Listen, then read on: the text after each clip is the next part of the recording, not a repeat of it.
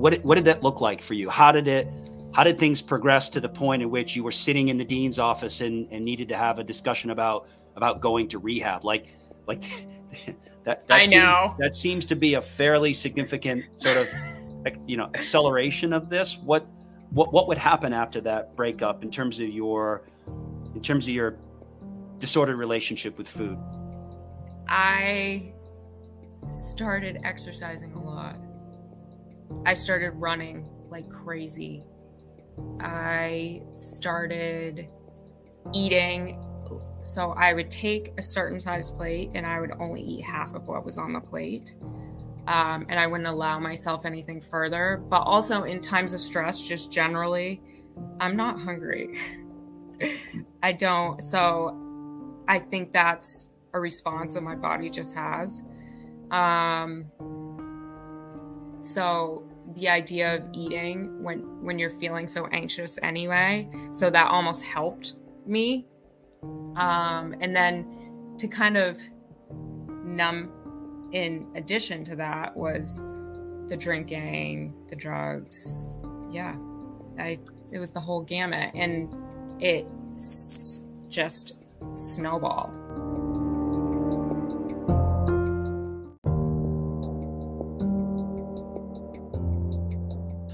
Hello, podcast listener. If this is your first time here, welcome to the Eat Half Walkable podcast, coming to you from the Ascend Human Performance Coaching Studios here in cloudy Stratford, New Hampshire, US of A. I'm your host, Chris Dunn. If you follow the show, thank you and welcome back. So, this show chronicles my four decades in endurance sports as an exercise physiologist, coach, race director, and athlete told through the stories of the important, influential, and interesting people I've met along the way. While I catch up with friends, colleagues, rivals, coworkers, and the occasional family member, it's my hope you'll learn a little something about health, fitness, and the secrets to living well along the way. Katy Doyle is my guest this week. Food is a ubiquitous and essential element of our human experience. It is almost always in our consciousness. Many of us have and maintain a healthy relationship with food. Unfortunately, for some, food and food choices can serve as an unhealthy control mechanism in periods of turmoil. Eating disorders can co occur with addictive behaviors, making things exponentially more serious.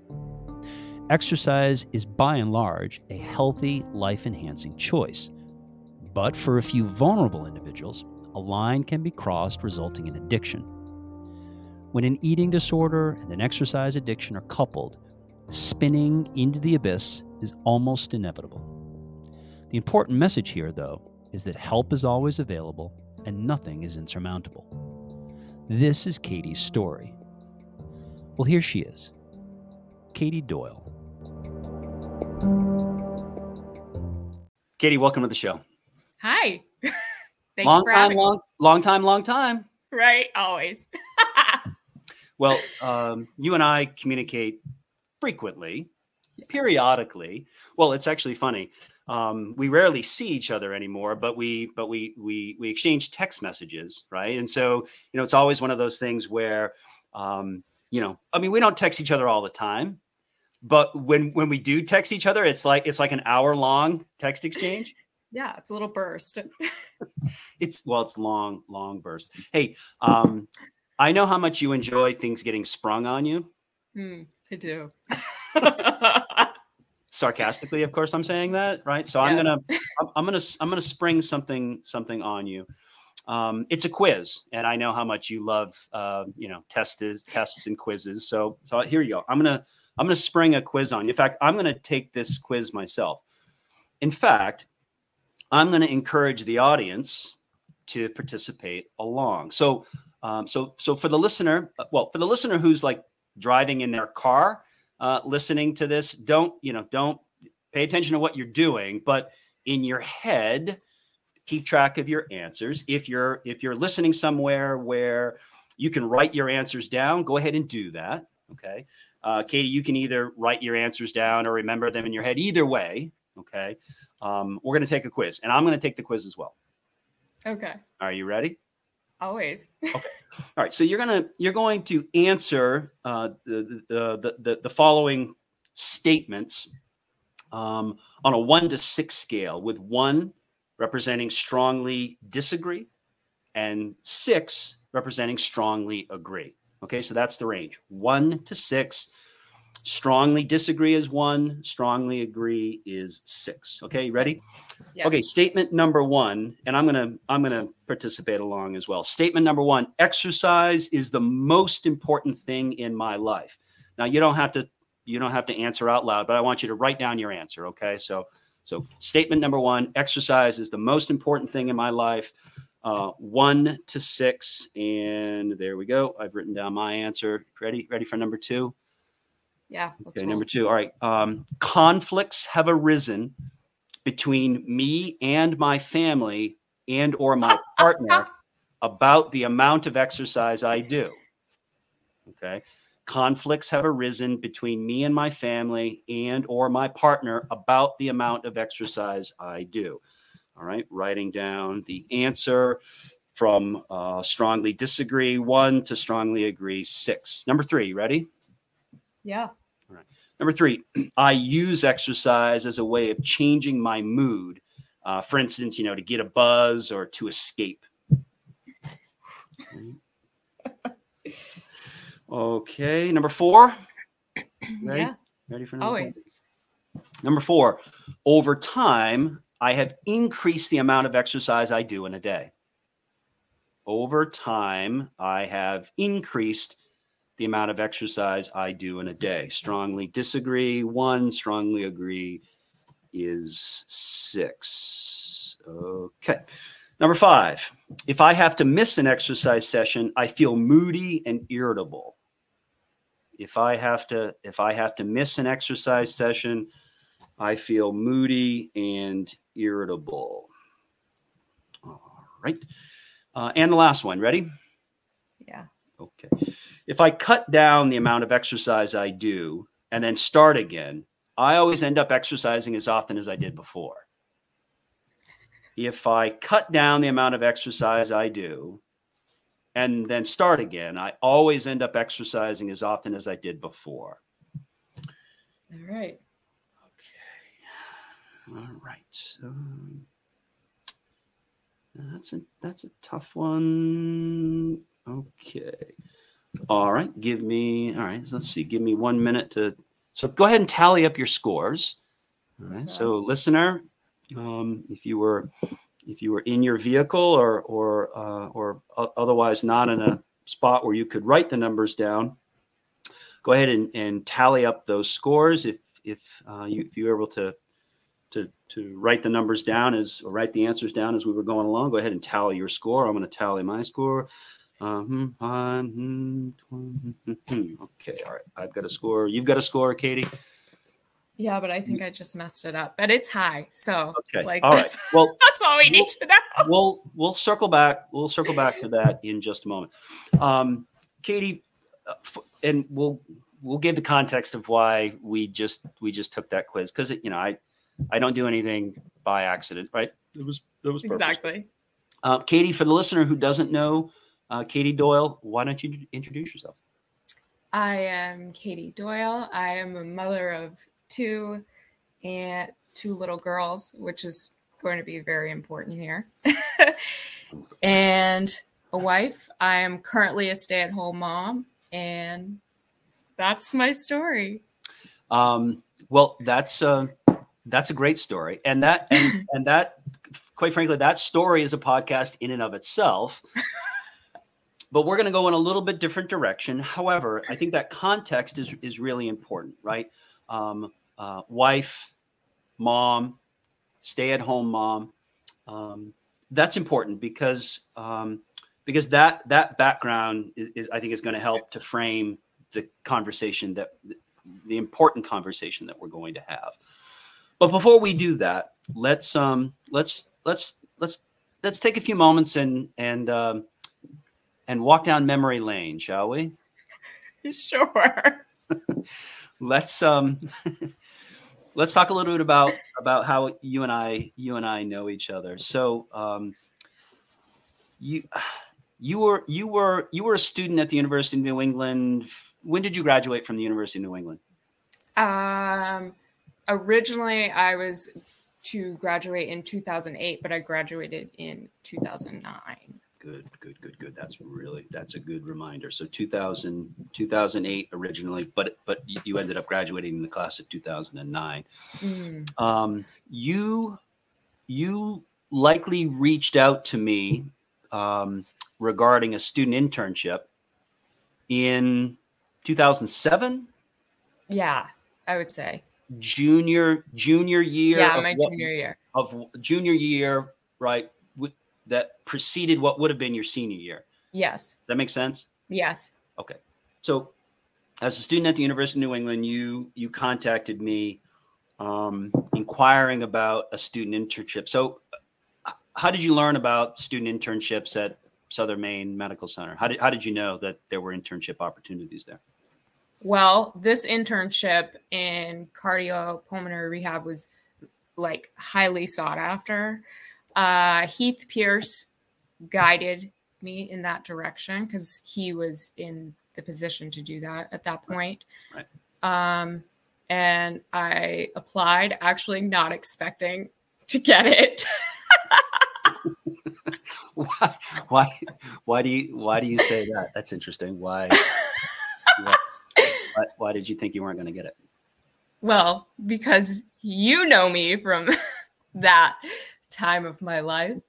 Uh, I was just kind of a mess. I was a wild woman. well well I, you know i i would have characterized Katy Maislin at that point as as not a mess but but fabulous I'm so far on the other end of that right now. but i think uh, but i think i think yeah i think during that time i a, a mess is not how i would have actually it, it's it's it's exact opposite of, of mess. You were uh, you were you were well at least outwardly you were really put together. And i think i think that's probably an important thing to say that that yes. that from the outside um at, at least to me you you appeared very well put together. Meaning um you you know when you showed up um when you showed up initially for your internship interview um you know you you look like you had just walked off uh you know a uh, i don't know some some sort of fashion runway um in you know in new york city. Like you were you were dressed to the nines. Now what was what was funny about that is that uh, i mean it's not unusual for people i mean you right you you don't dress for the job you have you dress for the job that you want to have right? And so it's not unusual for people to get you know dressed up for an, in, an interview. And and so i didn't really think too much about it that you showed up like just perfectly perfectly dressed. Hair was perfect makeup was perfect. Um whatever you were wearing you know was again just fabulous. I mean everything about everything about everything about you was was fabulous. What i what i didn't realize though at that time but i would would come to know and come to realize that you, you weren't just dressing that way for an interview. In fact, you showed up to the internship dressed very much the same way a week later. now we, now we, you know, we worked in outpatient cardiac rehab, Yeah. and um, we, you know, we we we Heels weren't it. heels, yeah, heels weren't. Well, there there wasn't a dress code at at that time, um, but, But there there, would became one. there would become a dress code. Yes, thanks thanks to Katy Maislin and her and her fabulousness. Um, you um, yeah, you would show up to your internship dressed very much the same way, uh, heels included, and yet completely unfazed. You would you would you would carry out your responsibilities with leading exercise, including you know stretching, standing stretching exercises in your in your heels and your get up. Um, And, and uh, the treadmill demonstrations. you would them. walk on the treadmill, click, Yes. click, click, click, click, click, click, click. at one point, at one point, um, one of uh, one of our nurses, uh, our most senior nurse at that time, uh, Deborah Brown, would come up to me and now I told you I wasn't going to tell this story, but I'm gonna, I'm, I think I'm going to go ahead and tell the story. Go for I'll, it. I'll tell a little bit differently than I, I Okay. said that I would tell it in the pre-show. So, Deborah Brown, Nurse Brown, um, and she, I mean, Deborah, Deborah had been in nursing for 30 years or Yeah. something at that for Yeah. forever, right? She was again, she was our most senior nurse and um, a mom herself, Yes. right? Yes. Three boys, Yes. right?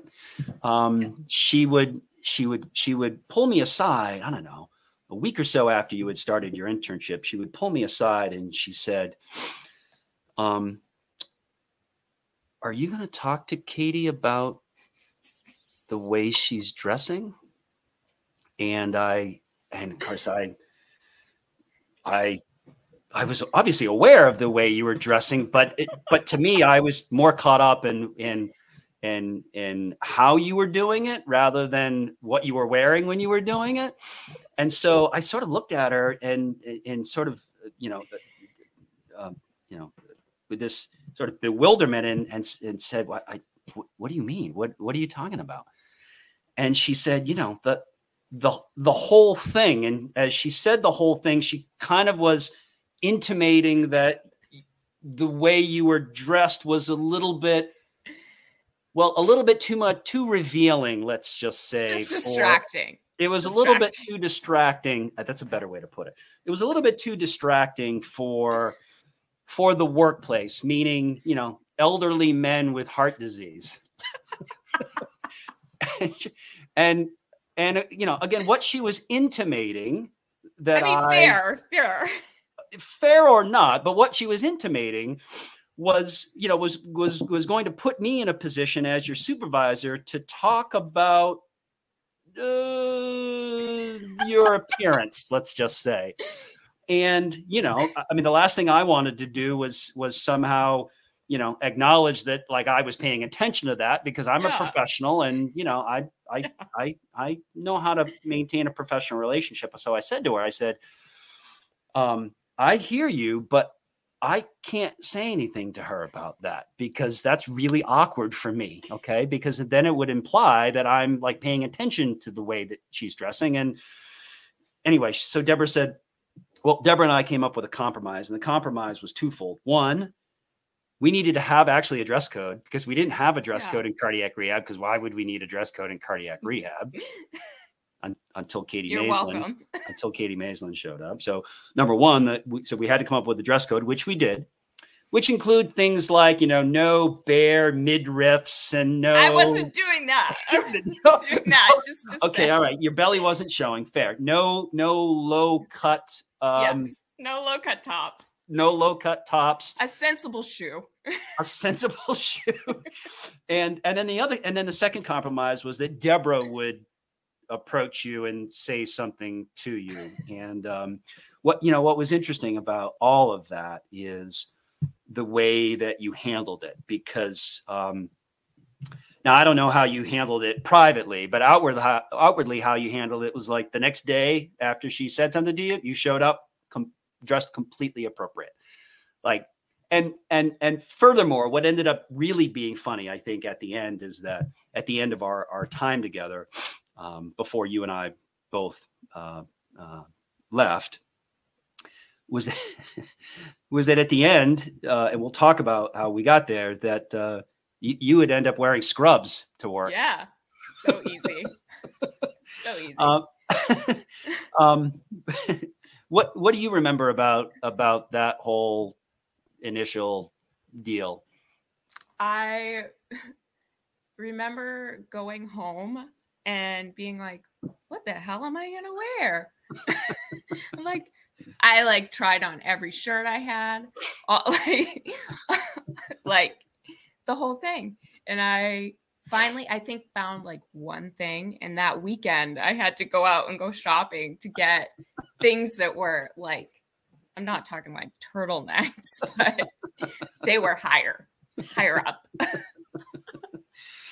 Oh, and I think I just kind of like this this is the message I'm being told. This is what I need to listen to. And I went with it. So I don't know that it really uh affected me that much. I just knew that I needed to follow this.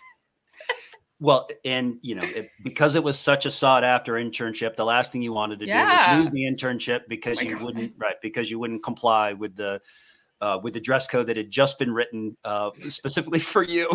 and I oh. remember this big, thick white binder that the dress code was put into. do you remember?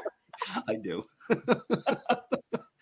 oh, oh goodness. So, um, so your your internship experience um, would be a positive, not a positive enough one for us, and um, I assume it was positive for you. Although I'll, I'll let you answer that.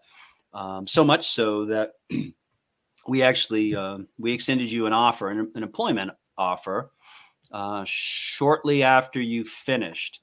Yes. Um, and again, we'll, we're going to circle back to uh, why you ended up graduating the class of 2009, even mm-hmm. though your original graduating class was 2008. We'll talk about that in a little bit. But um, we would extend you uh, an employment opportunity to come uh, to come work with us um, as a again very much like we we created a dress code uh, around you. We also created a position around you as well um, the clinical exercise technician, that position did not exist uh, prior mm. uh, to to us hiring you. So we created a position. Um, we didn't necessarily create a position um, because we hired you. We we we created the position because we we we knew that you would be a good fit and an excellent addition. Um, and uh, and and in a in a very short period of time, through your internship experience, you you proved yourself, you know, Thank worthy you. worthy of of being able to do the job, and uh, perhaps more important, um, or more importantly, uh, you would endear yourself um, uh, to your colleagues, to myself and and to Deborah specifically, and uh, it was a, it was a very easy decision to uh, to bring you on uh, to the team. Um, what yeah what what do you remember about about that internship experience outside of of uh, of the dress code thing? Um i it was just a really positive experience for me i definitely learned a lot i learned a lot about myself because kind of towards the end of that which i think you're probably going to circle back to mm. um I did have to leave for a brief time before we went the employment route. But yeah, it was a great learning experience. Um, I couldn't have asked for a better group of people to be around and to learn from. It was okay to make mistakes, including dressing. Yeah. Well, which, well, but, but, you know, um, in your defense, you didn't you didn't really you didn't know you were making a mistake. Um, it, I mean, it, it, was called to your attention, and you corrected it. I, I, mean, I think you know it would have been different had you sort of willfully continued to dress that way. Yeah, that's uh, you know until you needed to be reprimanded. But that's not that isn't. That but isn't. I mean, aside aside from the dress code, just it was okay to make mistakes, and we learned from them, and you move on. And I think that's really stuck with me probably for the rest of mm. my adult life so far. Mm. Um, at that time, well, you so your your undergraduate degree um, was uh, I mean, what what what actually was your technical undergraduate degree? I mean, I I say that because the field that we work in, exercise science, has like you know it has like a hundred different undergraduate degrees. So you know it's uh, every undergraduate degree is a little different. Specifically, your undergraduate degree was in. So it went from. so UNE changed their major program. So it was exercise and health promotion. Right. And then it was changed to exercise physiology, which is, I think, currently what it is now.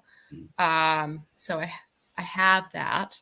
And then I also have a degree in psych and social relations, which is a good segue, I think. it's it's a very interesting segue, right? Yeah. So um, at that time, uh, Katy, as an undergrad at the University of New England, um, did you have an intention at that time to make exercise a career? Um, going into college, I literally had no idea what I wanted to do. So I no, I didn't. I picked something that I was very interested in. And being exercise, you mean? Yes, yeah. yes, and um, nutrition, and yeah. I didn't vary. yeah. Um, well, I, I, I, perhaps being perhaps the statement of being very interested in exercise and nutrition is somewhat of an understatement. Um, yes, um, because perhaps you were a little bit more than just very interested in exercise and nutrition. Um, uh, I think which we'll, we'll get an opportunity to talk about in in just a moment. I'm, I'm teasing those things because that's going to be the it's going to be the crux of, of our discussion. Um, so, but just to put a bow on on, on our relationship, um, so that was we would hire you in 2009 or 2010. Yes. After, after graduation, um, and I, do you remember if it was 2009? It was it was 2010. 2010. All right. Yeah. Um, so uh, so we would hire you um, full time. I actually started per diem and I had to grind to get full time. So what happened was I was working full time, but I was really per diem.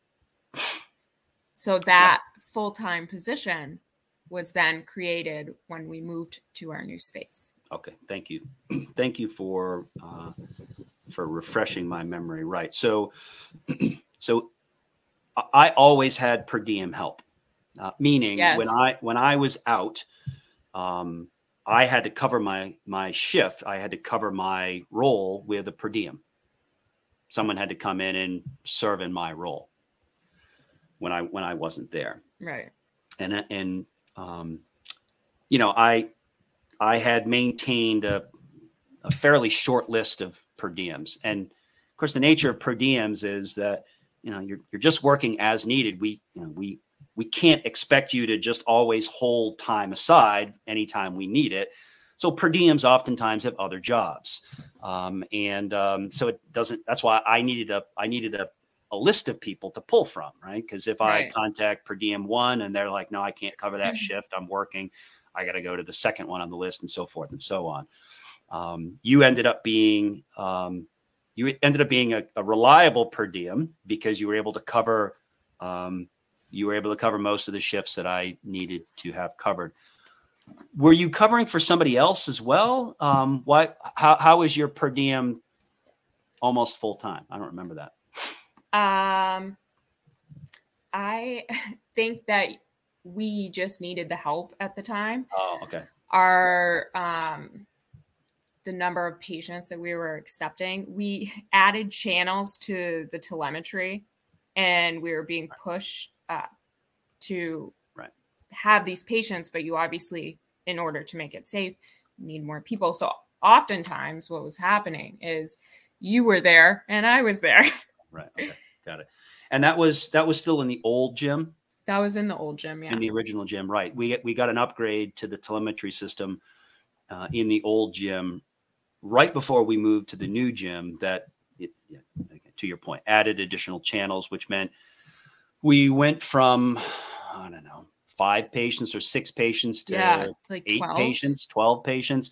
And it was a very small room. I mean imagine a a glorified closet uh, that was the that was our gym right? Yeah had, it really was. we had two treadmills that that were that were head to head we had two, two airdyne, bikes, bikes three recumbent bikes and no i think it was just two. Was it two?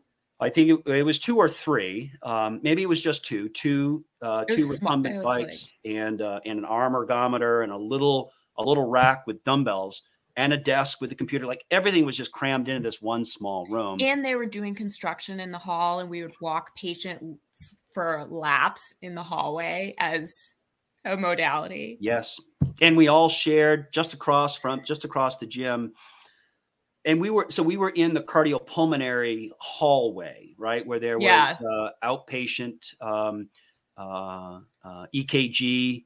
There was uh, eventually EEG was in that hallway. Um, That's right. Um, Stress the- the- testing, like the that's right, stress testing, and the physicians had a, a reading room. Anyway, we, we were in a we're in a fairly short hallway with other services. In fact, uh, all of us shared an office right across the hallway from the gym. Like literally, three or four of us would shared an office. Was what a which really- nightmare. which wasn't really that much bigger than the gym anyway. Um, we would eventually, we would eventually, through the donation of uh, uh, a very generous donation of Mrs. Osher, uh, would be able to uh, to build a dedicated uh, uh, cardiopulmonary rehab facility. At the end, well, just at, at the at the end of the building, um, it was an add-on to the building, um, and it was a, a, a beautiful state-of-the-art facility at the time. You and I were able to uh, to pick out the equipment. Um, in fact, we participated in in uh, helping the design of the layout. Remember, like where the bathrooms would be, and, and it was really it's kind of a cool process. When so so when we went from that little small gym to the larger gym, that's when that's when that full time position Yeah. be, was created, the clinical exercise tech Yes. Right.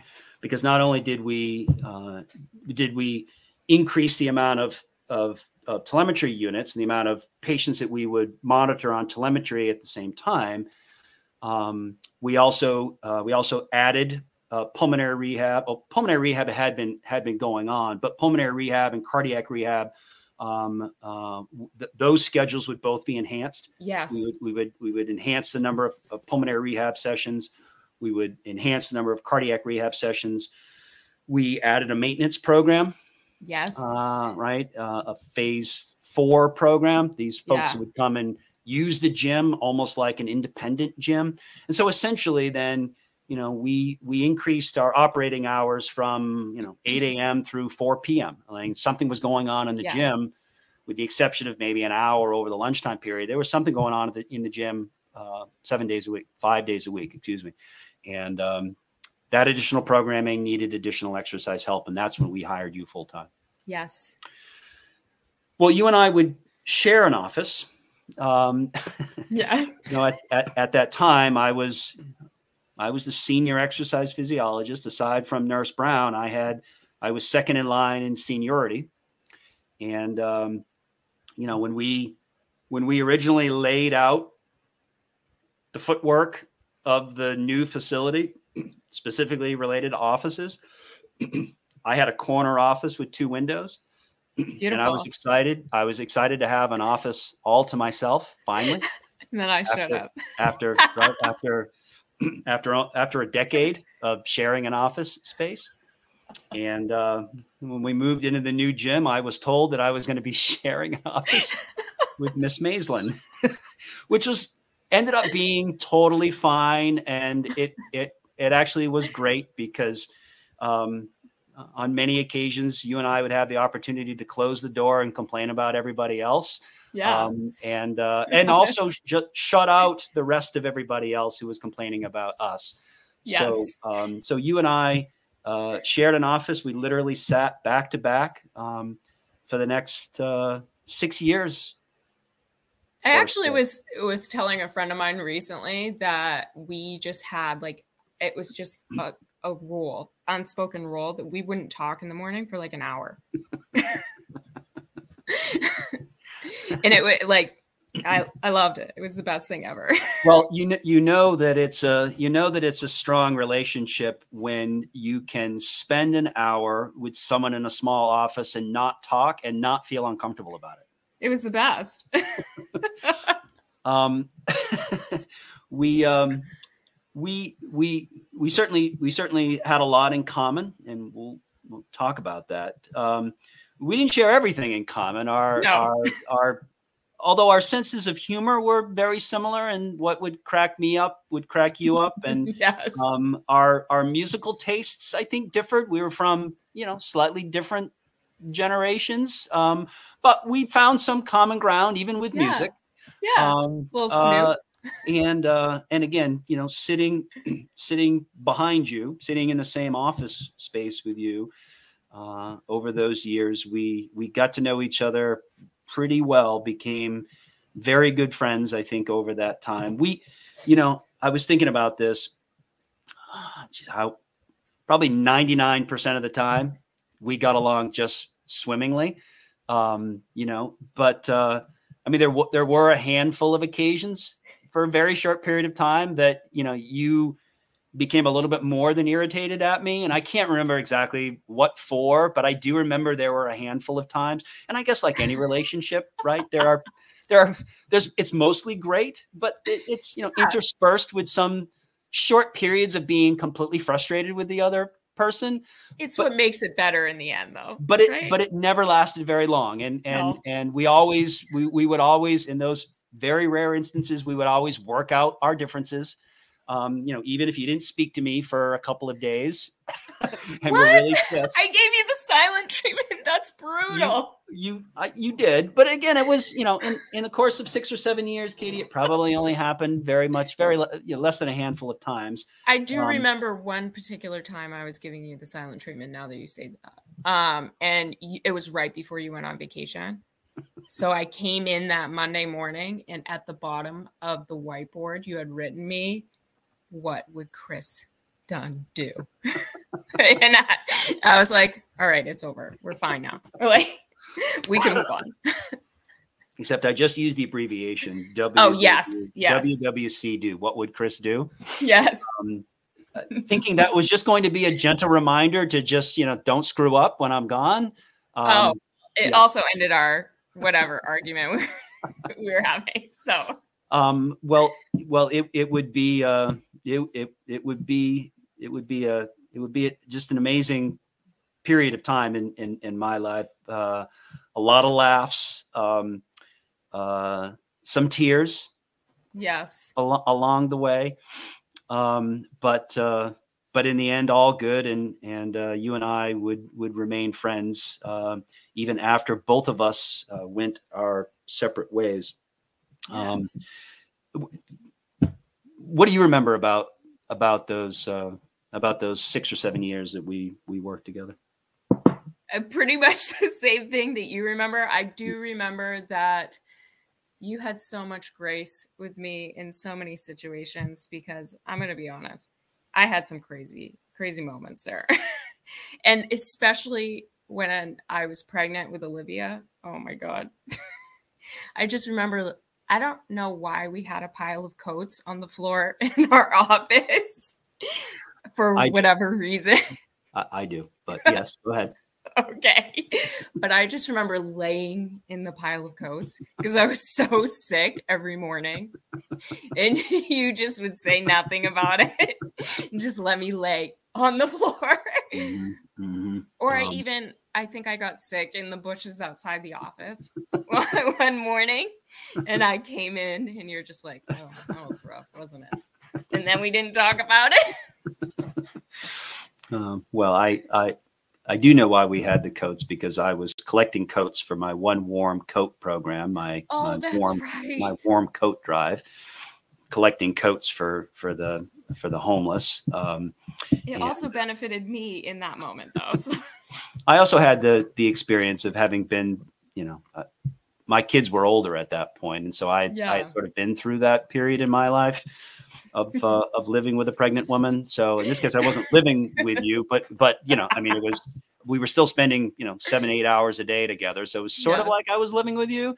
Um, so I you know I I had some experience there, um, and and uh, that that that degree of compassion was was not was not difficult to afford. Um, but I would say across the board, you had a lot of uh, grace and you were very compassionate. We had a lot of giggles. I love a giggle. we we did laugh a lot. Um, Yeah. Um, mostly at ourselves, but um, Yes. uh, oftentimes at the expense of other people. Not in a mean way, Yeah, just no. because people are funny sometimes. Yeah. Um, and sure. um, people are also mean, and and Yeah. um, there was there was also some some measure of that um, as well. Um, Mm. And um, so 2008 and 2000, 2009. Um, let's talk a little bit, Katy, about um, a, a, about why it was that you that you didn't graduate um, with your originally intended class of 2008. That you had to um, actually pause your internship. Yeah. For for a short period of time. Um, yeah, can you can you tell that story? Uh, oh, geez, where to begin? I think I'm just going to get into it. Yeah, go ahead. I um was I I don't know I don't want to say I was kicked out of college cuz I wasn't it was just kind of put on a pause because I had to go to rehab for an eating disorder um and I went on to have two rehab stays for the eating disorder and even then, I would say that that didn't kind of solve that. It was later on when I was really ready. Um, yeah, I was told by the school that I was a liability for them and I had to go. So I didn't have a choice and I went. It was an outpatient program and I definitely pushed back a lot for that, but it paused my college career. So that included my internship and kind of everything just came crumbling down for me. Yeah. So uh, help help us help us understand as much as you understand it yourself. Um, the university stance. What what do you suppose that meant that you were a liability? What uh, what was happening at that time that would have led them to believe that you were a liability? What, and again, you, I mean, I'm, I'm asking you to put yourself in the, in their position for a moment. What does that mean? Honestly, I, I don't know that a liability is really the way I would have put it. um, I, I mean, I, I was missing a lot of my classes kind of towards the end there. Um, I just kind of hold up. Like I was drinking a lot. I was anything that I could use to kind of numb. I was doing that. Well, okay, maybe that is a liability. well, and yeah, so I mean, there there is of course um, a, a, connection between um, eating disorders and substance abuse as well. I mean, including you know the mm. the, the, the, the misuse uh, or disordered use of, of alcohol. Did you initially? Who approached you? Was it the department chair? Uh, was it was it a professor? Like how, how did this how did this all uh, initially come to be? It actually, I think, was Heath. So I the program, the program coordinator or the program advisor, the Heath Pierce, the program the coordinator. Advisor. Heath uh, was also was also a professor uh, or an instructor, right? And you likely had you almost had all my classes with him, and okay. I was missing all of okay. them. you, you, were you were missing class. So did he? At some point, did he did he ask you to come see him in his office? Yes. Did he pull you aside? Like how? And how it wasn't that... like we weren't in. I even remember we weren't actually so there was his office, and then there was like this little hallway area with a copying machine and a vending machine. and we were sitting at a little table, and he just sat down and he said, What's going on? And I like, of course, I was like, I don't know. What are you talking about? um, and eventually he sent me to I don't know if it's social work or the psychologist at school. Hana Patterson was his name. He was very young. And it it was just like a snowball. Like it went from Hana, Heath, Hana, and then to the dean of the school. And they called me in and he said, you know, I'm I'm gonna be generous here because I have two daughters and we're just gonna pause things for you. You can come back but you need to go take care of this. Hmm. Where um where along the way as you were interacting with these different people where or when along that that way did you did you finally open up that it that it was in fact that you were dealing with this eating disorder. Um, because I, I suspect when when Heath asked you to come talk to him, he likely all he knew was that you were missing classes. He didn't really have he didn't have any idea what was actually going on. So where where along this process, Katy, did you did you finally open up, and who did you open up to about about specifically what you were dealing with? I think that it might have been Hina because of the questions that he was asking me. Um, because of, because of Heath's position, also he was in the fitness center a lot, and so was I. So that was the other part of this. Uh, so he knew I wasn't just missing classes to miss classes. Um, yeah, I'm pretty sure it was with Hina, and he said, you know, I gotta say something. We like you're not making your classes, so obviously that means you're gonna fail out. And I panicked, and I was like, "What do you want me to do? I'll do whatever you need me to do." And then you know you meet with the dean, and I was scared shitless. I did whatever they wanted me to do. yeah, I mean at that at that point well, let's back up a little bit. Hmm. Um, mm. With with with some time and and and and some ability to, to, sort of you know, and I'm I'm sure you had a lot of time to reflect upon this. Um, when when when did this disordered eating begin um, for you? Did it begin in college? Did it did it did it predate college? Is you know, when yeah. help us to understand when when when this when this disordered eating started to become a thing. Um, I definitely had a huge issue with it in high school. Um, and you kind of go through waves of things, or at least I did. So, uh, geez, was it like junior, senior year in high school? I played field hockey, and actually, my field hockey coach said something to my mom about it because I we were running the mile and then we were doing drills after, and I almost passed out. And she said something to my mom about it. And they got in like this yelling match on the sidewalk. and I was, I, I was, my mom in denial, just denied, denied, denied.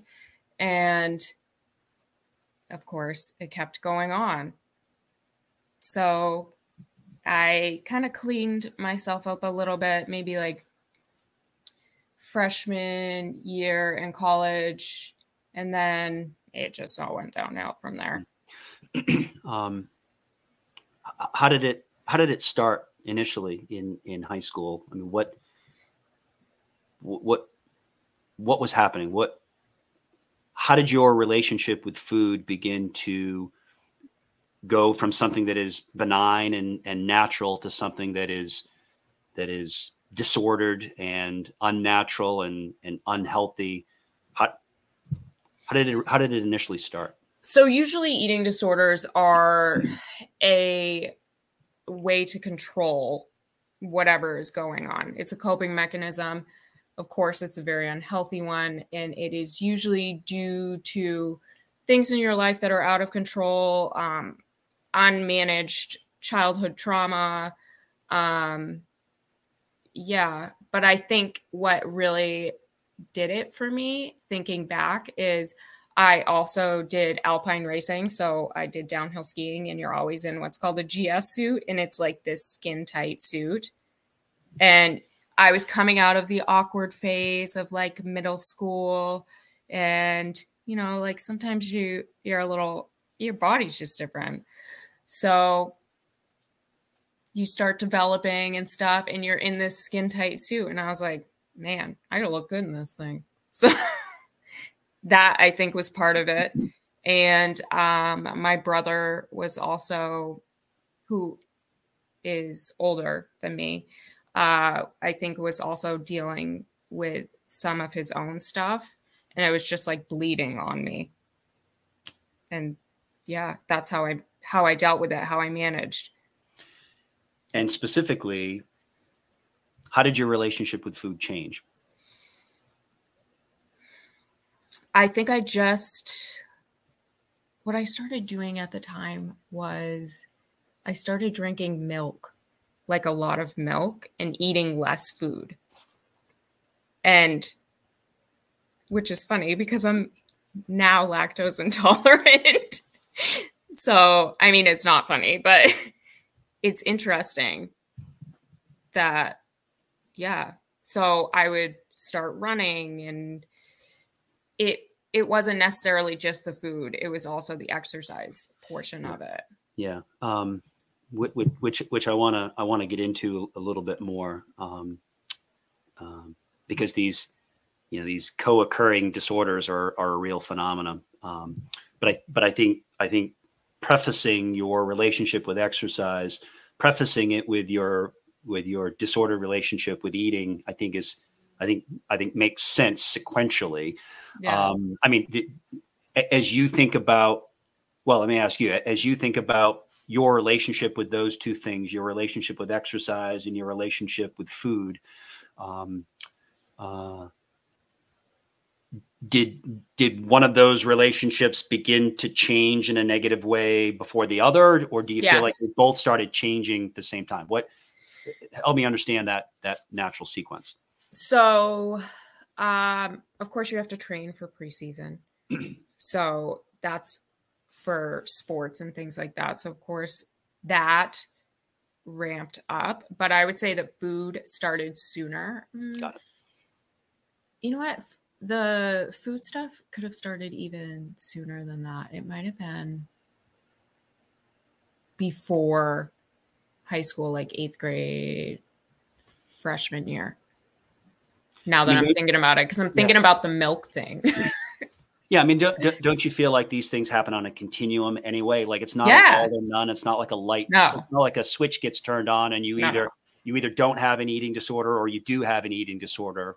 Right. Right. Um, right. Uh, now, not of course, not everybody that that starts to have a, a, a, disordered or an inappropriate relationship with food, not everybody will progress to a, a, a clinical eating disorder. Yeah. Um, uh, but but but in fact, that is what happened with you. So yes. so how did things uh, from a disordered eating uh, pattern? How did things progress for you? You said that when you got to college, things sort of settled out a little bit, which is sort of interesting to me because I know. I mean, you talk about times of upheaval and I would I would suspect that during times of upheaval, like you know, going from being in high school in which you know everybody and you're you know you're you're the you're the you know you're a big deal on campus to all of a sudden being a a, a, a college freshman like that's a that's a very awkward very um, uh, vulnerable period of time. There's a lot it of. It almost felt like a fresh start, though. Yeah. It felt like a fresh start, and no one knew me. They didn't know anything. Interesting. So, so, I could mask. All right. So for so for you, that that also represented an opportunity to have a to to sort of restart your relationship with food. Yeah. Yeah. Except again. Except I wasn't. well, and and you know, and of course, everyone's well, most people's experience as a freshman in college, from a food standpoint, it's uh you know it's it's a whole new world right you go from yeah oftentimes living at home and you know eating the food that's available to you at home yeah to living on your own, you know, on, in, on, in a campus environment with a campus cafeteria and the whole freshman 15, right? Where we have access to all this food that maybe yeah. we didn't have access to before. Some people obviously deal with it better than others, right? Um, yeah. Um, so you you manage things you manage things okay early on uh, at the University of New England, but things started to change upon reflection. Why do you think things started to change with respect to your relationship with food? I think it had to do with self worth for sure. I think I had gotten out of a, a really messy relationship and I, gosh, was that like sophomore sophomore year? And it started to slowly unravel from there. I had my doctor write me a note saying that I couldn't eat uh like I didn't have to have a meal plan. That's how I got out of the meal plan because you actually had you had to have one um, at UNE at the time. Um, and yeah, that's where it started to unravel. I don't remember what they wrote on the note just to get me out of having a meal plan, but Yeah. So in, in this in this situation in which you're coming off a um, a difficult breakup to a relationship, and there were likely there were feelings of loss of control. Yeah. Your ability to your ability to find comfort in the control of food. Um, do, you, do you think there was a connection between be, between that relationship and and and this search for gaining control again? Oh, absolutely. Absolutely. So the loss of control, you can always control what you put in your mouth. So the loss of control and feeling like I was less because I didn't have this person to validate me anymore. Um and yeah, I just I didn't feel like I was worth anything. So I just tried to literally control all the things around me that I possibly could. And that started to lead to, as I said, the unraveling, which was food, it was exercise, it was drinking, it was smoking weed, cigarettes. I smoke cigarettes. Did you know that? I think you told me that at one oh, point. Oh boy. No, yeah, not again. um, so, you know, if, if, if, if initially this, this disordered relationship or, or unhealthy relationship or, or um, uh, disordered relationship with food started maybe fairly innocuous with drinking milk yeah. to the exclusion of eating solid food. Um, it, it would progress though to something more serious um, after that breakup. Can you talk a little bit about about what that that eating disorder what what it what it came to be for you at that time? You, you want my clinical diagnosis? Is that what I, uh, no, well, I, I, I mean, I can. I, yeah, that and and what what did that look like for you? How did it? How did things progress to the point in which you were sitting in the dean's office and, and needed to have a discussion about about going to rehab? Like like that. that I seems, know. that seems to be a fairly significant sort of you know acceleration of this. What what what would happen after that breakup in terms of your in terms of your disordered relationship with food? I started exercising a lot. I started running like crazy. I started eating. So I would take a certain size plate and I would only eat half of what was on the plate. Um, and I wouldn't allow myself anything further. But also in times of stress, just generally, I'm not hungry. I don't. So I think that's a response that my body just has. Um, so the idea of eating when when you're feeling so anxious anyway, so that almost helped me. Um, and then to kind of numb in addition to that was the drinking, the drugs. Yeah. I it was the whole gamut and it just snowballed. When you would um, when you would eventually um, seek this outpatient treatment, um, what what what what did the clinician at that time diagnose you with? What I mean, what how, how did they how did they justify to you that you needed to to be there? Because I, I suspect there probably was still for you some measure of denial. You know, you were Yes. you were going as you said you you were going to do whatever you needed to do to stay enrolled in school, and if that meant going to outpatient treatment, you would do it. But I also suspect it probably was still some measure of you know not really buying into everything. That's that why I the- had to go back. I was a huge asshole when I yeah, was everything there. that people in the white coats were telling you. So what what did the people in the white coats tell you when uh, you know that that you were actually dealing with? they told me that I was anorexic with bulimic tendencies and that I had an exercise addiction.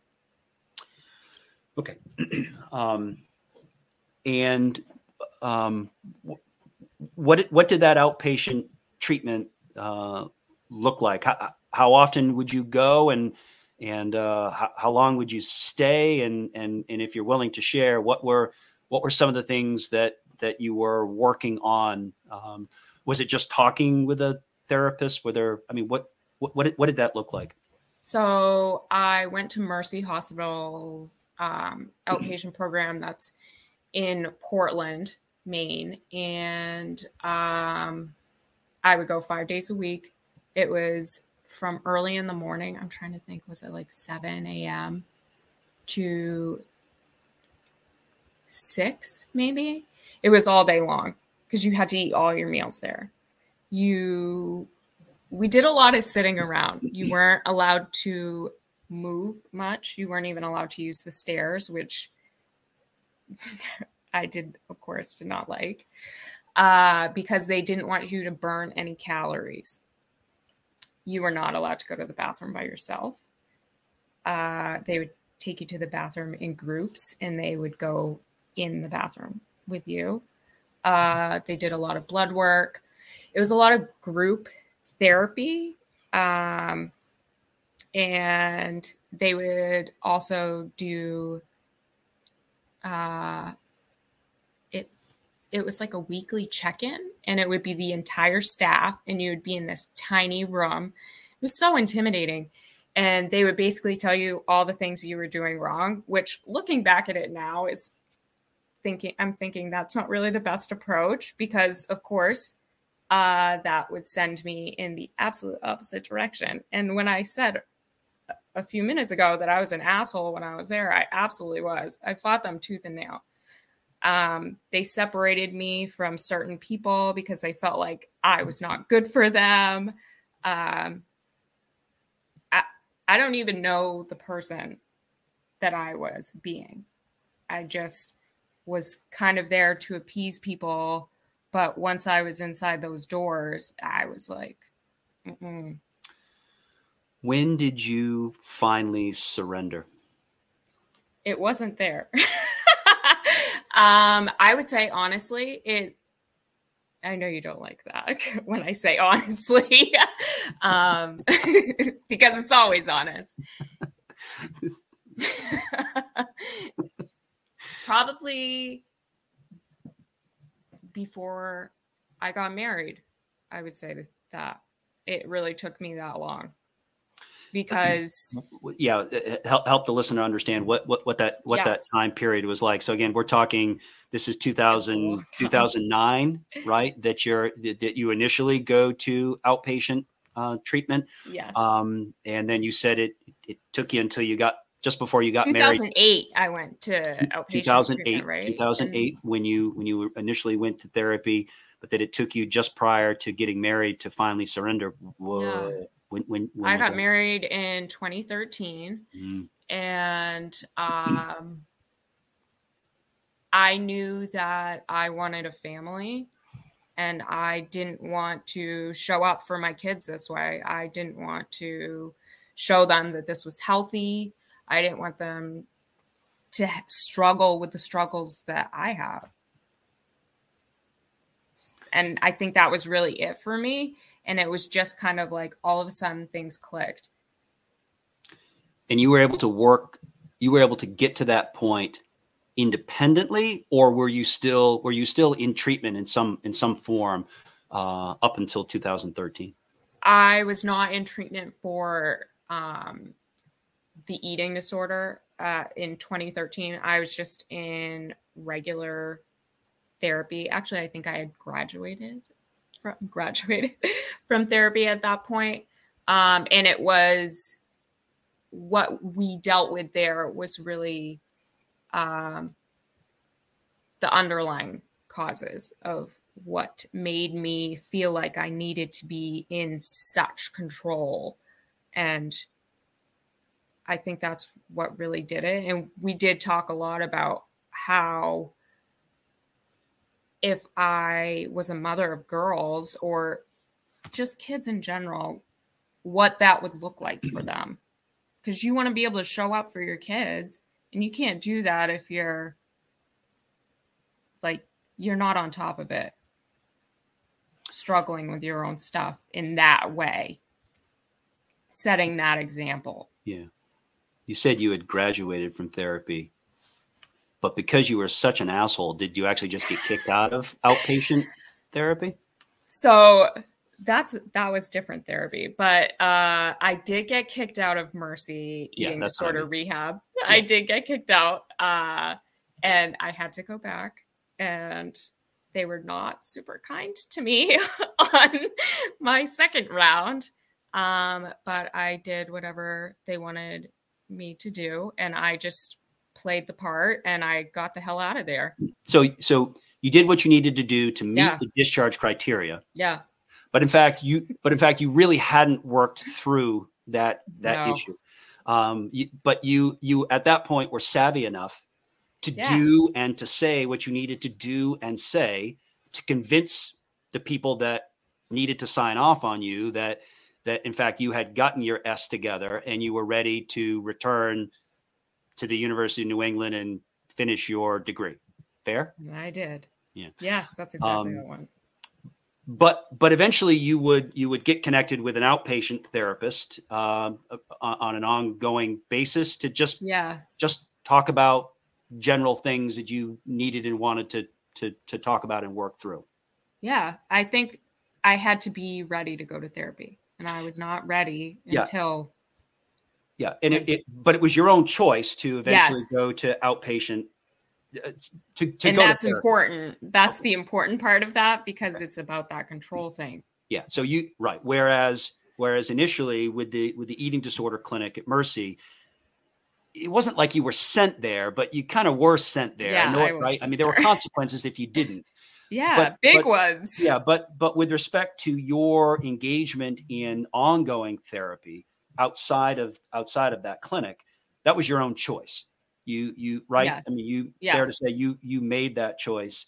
Um, and it, and it would turn out to be a, a really good choice in hindsight because you were able to, you know, you were able to work through Yeah. those issues and and uh, as you were preparing to start a, a new chapter of your life, marriage and and eventually having kids. Um, well, you know, you a- a- along the way here, you mentioned you mentioned exercise addiction, and uh, that's what I want to focus on uh, Mhm. last. I, I want to talk about I want to talk about that. Uh, Of course, as an exercise physiologist, um, you know that's that that that ends up being in my wheelhouse. You and I, uh, you know, we had conversations about this during the time that, that we that we worked together. Um, so let's let's talk let's talk about exercise addiction and um, um, and how exercise ad- addiction oftentimes co-occurs Yeah. in the context of, of eating disorders and um, and and and of course you know some of the challenges a lot of the challenges of of identifying an exercise addiction you know and and and what's the difference if there are any differences between an exercise addiction and a highly competitive highly trained endurance athlete? Like in other words where where does the line exist between what's a healthy relationship with exercise and what is an unhealthy relationship with exercise? Okay so let's let's talk about that a, a little bit. But actually before we do that let's let's pay off the initial quiz that i that i that, that we all took at the beginning at All the beginning of this of the show. And i'll remind the listener that there were six statements that i uh, that i uh, that i gave katy and asked katy and i did this as well.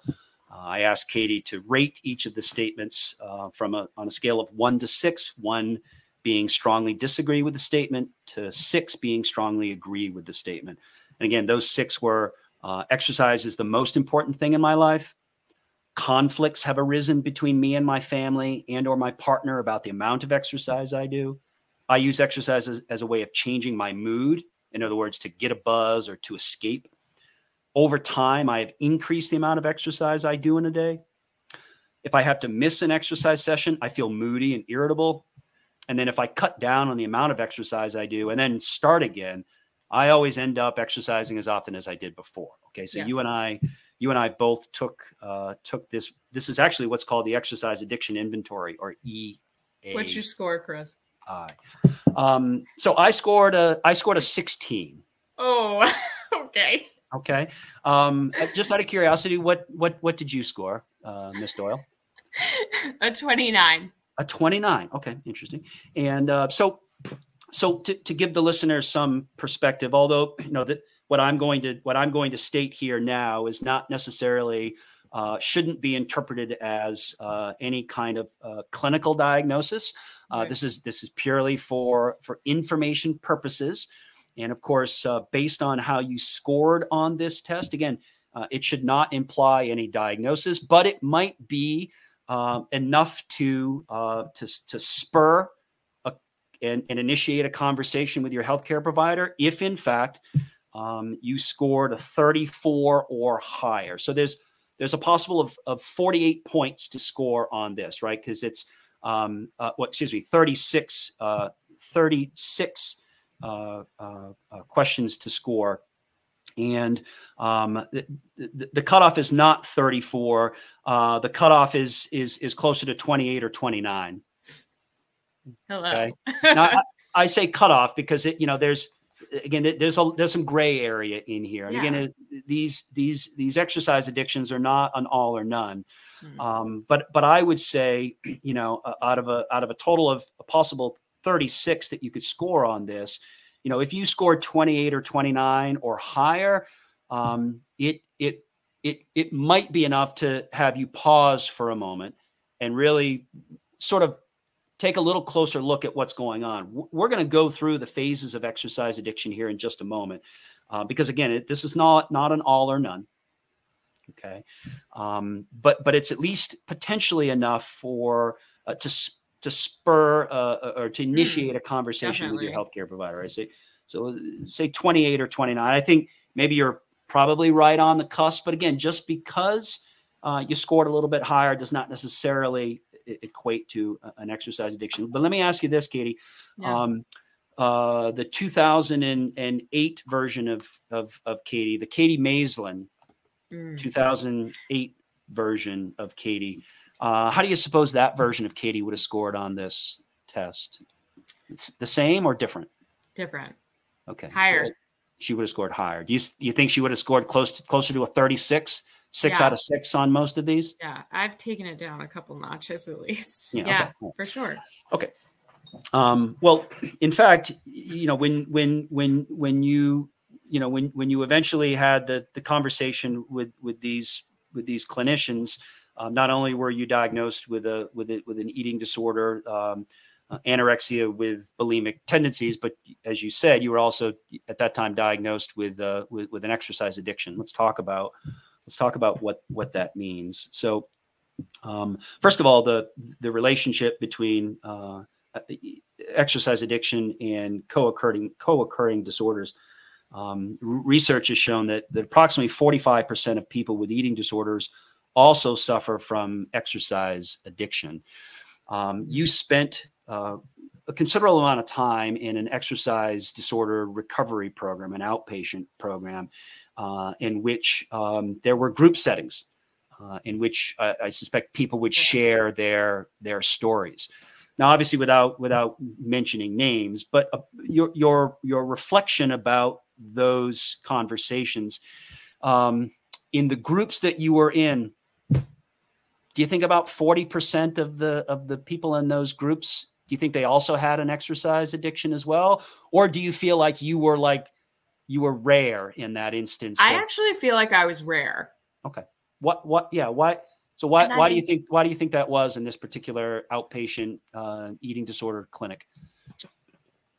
I don't know, but there was only one other person in this group like this bigger group of people that did anything exercise related. They would purge in different ways. Um, which t- is so interesting to me. Uh, but do you think they do, do you think do you think that do you think that they just hit it well or uh, uh, how do you make that determination just by looking at someone or or listening to to, to people how do you know that a how do you know of, that a lot of people that were there were ready and they were open to sharing and I did not talk in any of these group therapies. I just did not want any part of it. So, from what was shared, uh, there was only one other person that was and anything like my story. Um, yeah. So I actually, in the second time that I went, I was the only one. Okay. Well, you, but you would agree that you were likely the exception there, not the rule, because be, because um, uh, exercise addictions are relatively common in in people with eating Yeah. disorders. You would agree with that. Yeah, I would agree with that. Uh, I mean, for for many of the same reasons, right? For many of Even if same, it even if it doesn't come at the same time, I feel like at some point you're gonna hit it. Um, so so and and and exercise addiction, you know, is is oftentimes categorized as as as primary and secondary. You know, primary Mm. exercise addiction typically occurs in the absence of an eating disorder. Mm. Uh, people have a, a, a disordered relationship with exercise. We're we're actually we'll, we'll talk about the different phases of exercise addiction in just a moment. Whereas a secondary uh, exercise addiction, which is I think what what what you were dealing with, a second secondary exercise addiction is oftentimes in which this disordered relationship with exercise is paired with a co-occurring eating disorder. Now, of course, the challenge is, as you as you well as you as you know all too well, is that um, the challenge is that typically only one of those problems is identified and treated. And Mm. it, I mean, it makes all the sense in the world that the Right. eating disorder would take priority and precedence um, or, or, or, or, or, preferential uh, uh, um, focus um, because presumably of those two things an eating disorder and an exercise addiction the eating disorder um, might result in your imminent demise uh, much quicker than a, an exercise addiction Right. um, do, do you do you feel like that was the case for you, Katy? That it, it- that initially uh, it was the, the the eating disorder that was identified and treated, um, Yes. and and the the exercise addiction was was either not addressed or it wasn't identified altogether. Yes. Um, and I think that's why I could hold on to the exercise portion so much longer. Like it was so much easier to skate by on that. And I mean, I feel like you have seen the best and the worst of me. So you have seen me, uh, even if you didn't realize it at the time. Um, I think we did a relay race and I like crapped out. I needed a gel for like a two mile leg, which was obscene. Um, yeah, that that was the eating disorder part. Um, I think we went on a run with Matt Russo, maybe, and I had an arrhythmia happen. That was the eating disorder part. I also, I think, didn't eat anything for a couple days really before that. So even training for certain events, I just didn't have like the off that I needed because my nutrition was not on to get through. I wanted to train for a marathon, mm-hmm. I, and I had to not do that. Like I would get injured, I would get overtrained. So I think that, I mean, definitely the nutrition part is always dealt with first, and it. I don't know that it really should be, because the, it just bleeds on into that exercise portion. But because exercise is considered such a healthy thing, you know, you can skate by on that and nobody's going to notice the same way. Yeah, right. So you were you were exercising to excess under the guise of exercising for health.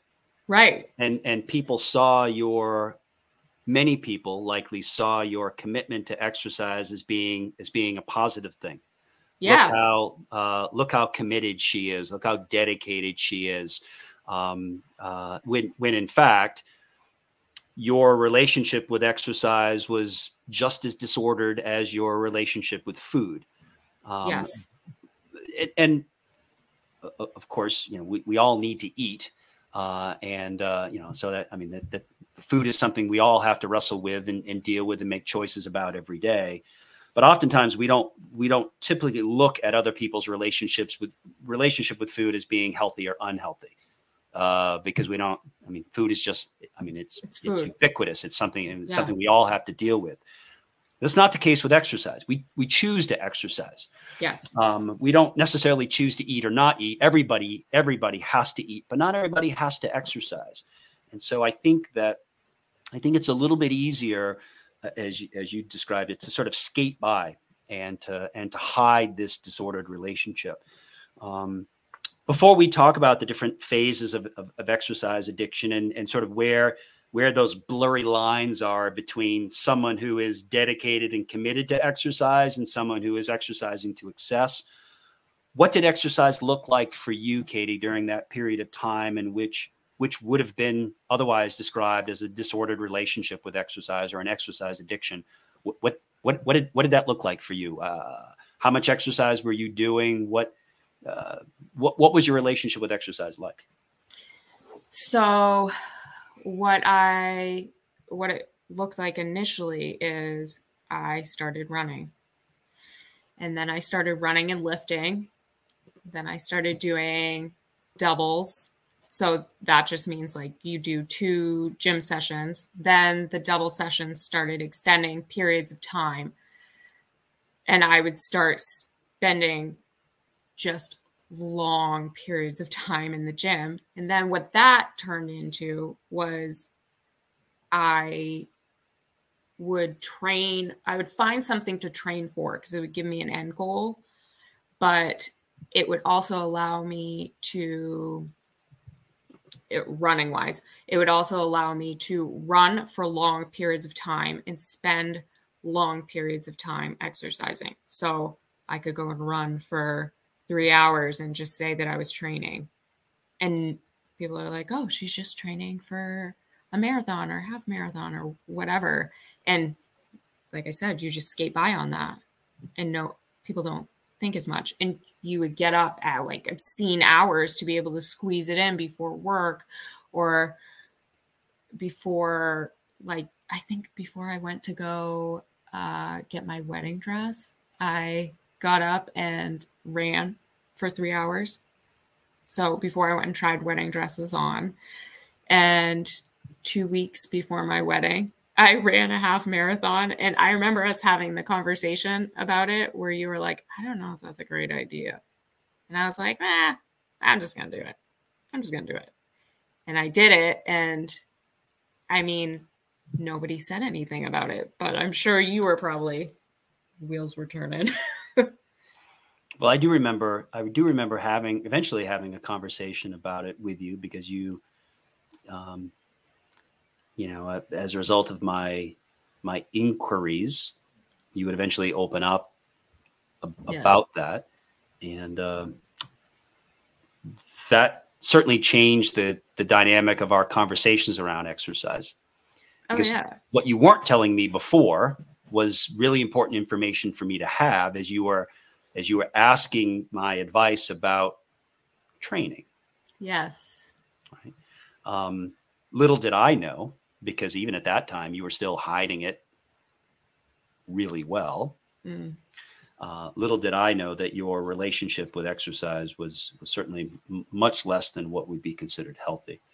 I want to circle back to that to that quiz for just a moment and uh, and and talk about the importance of, of, of, each of those those different statements. The first being exercise is the most important thing in my life.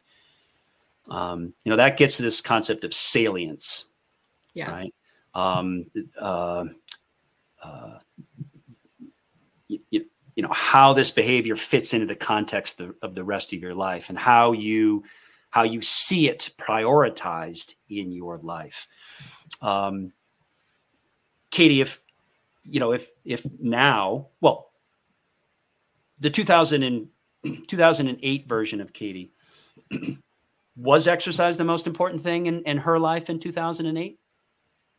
Uh or was it close? Was it a oh, five definitely. It, definitely. Yeah. But I think it was I don't know that I would even see it that way then. I think I would see it more about control. I wouldn't even see that it was exercise. Fair. I would still not being, not realizing, I wouldn't even realize that exercise Fair. was a part Fair. of it. But if the 2013 version of Katy, the Katy Doyle of 2000 and 2023, the 2023 Katy, if she were to have answered for the 2008 version of Katy, your current version, your current self would have said yes. My 2008 self would have said exercise is the most important thing in my life, or it was a, or at least it was a five out of six. Would you say that's fair? Yeah. Yeah. That's fair. Um, My number now is a three. well, that's what I well that that's where I was going. So Yeah. uh, exercise. Well, now exercise is not the most important thing in your life. So what is the most important thing in your life? My children. Yeah, right. Um, of course, because because you're because you're a mom. You know that the the the the, second statement conflicts have arisen between me and my family and or my partner about the amount of exercise I do. When I originally asked you that, or I initially mentioned that statement, you you started to chuckle a little bit. Yes. Um, you know, the, the this idea of conflicts gets to the concept of conflict, right? yeah. and, and again we we frame these statements um, in the larger context of addiction Yes. Right and salience is is one important component of addiction and so is conflict um, you know the the behavior does it cause conflict in interpersonal relationships um, in 2008 did it did exercise create conflicts between between yourself and your family or the the other important people in your life Um, I would not say, well, yeah, because I got kicked out of school. Mm. So I would say in that instance, but in my friend group and otherwise, I think because of where I was at in my life, I didn't have the same ties to people that I do now. It wasn't as big of a thing for people to notice. Well, you're not you're not suggesting that you didn't have close relationships back then. Uh, my Or- relationships were very, I would just categorize them differently. Okay, so they all right. So the, perhaps your your your close personal relationships weren't as close because you maybe you didn't- you, didn't let people in your inner- Exactly. inner, circle. Exactly. Okay, got it. Exactly. Um, but of course now uh, you have close interpersonal relationships. Your husband, um, I suspect, is is is probably in, the, in the innermost of your inner circles. yes. Um, would would you say that you have that you have closer personal relationships with friends now than you did back in 2008, 2009? yes. I keep my circle small. Okay. Um, and I'm a very private person normally. So this is very out of character for me to even do this. But I uh I don't yeah, I keep it small and I don't I only share all the things with a very few. Yeah, there. But those very those that that that small inner circle though is an intimate small inner circle. Yes, and Yeah, that's they are so important to me. Okay, right. Um, today, uh, do you like? How did you answer that that statement today? Do you, do you still have conflicts about the amount of exercise? Yes, you I Yeah. do. do? Um, I got a five, and I'm okay. gonna tell you what it is. yeah, Why? please. no, please. Yeah, please. um, Ryan and I have Ryan this- is your husband. Ryan is my husband. Ryan Husband, Doyle. husband Ryan. husband Ryan. Okay, yeah. right. Um, we have had conflicts um in the past, uh, maybe even this year, about how I squeeze exercise in, how I squeeze it in, because I I this is another question that you asked. I don't miss. Even now I don't miss. It just my workout might look different, but I will get up really early in the morning before I have um IEP meetings or meetings for the kids because my girls are both autistic. Um, I squeeze it in any way that I can because it just helps me. This is another question. Helps me to focus. It gives me a little bit of time to myself.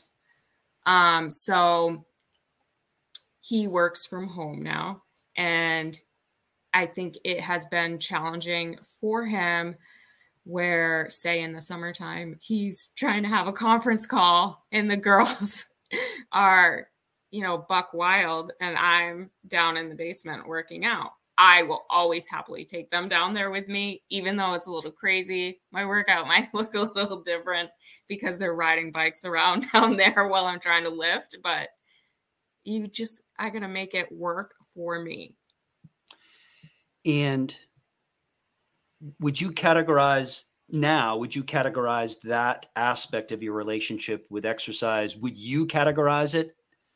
Would you categorize that as healthy or or unhealthy? Um, tough I, question, right? That is a really tough question. That is a very tough question. All right. Well, let's because, leave it. Well, well, yeah. can you? I mean, can you answer it, or is it, or do you think it's that's just too difficult of a question to answer? I feel like right now, for me, you know what? I don't know if I can answer yeah, that it's, it's a hard question to answer. Yeah, um, all right. Well, let, let, let, let's move on to, let's move on to the third statement that I, I use exercise as a way of changing my mood. yes, Um, you know, that's, that, that gets to this concept of, of addiction known as mood modification, uh, in which we, we use a behavior to, to modify mood.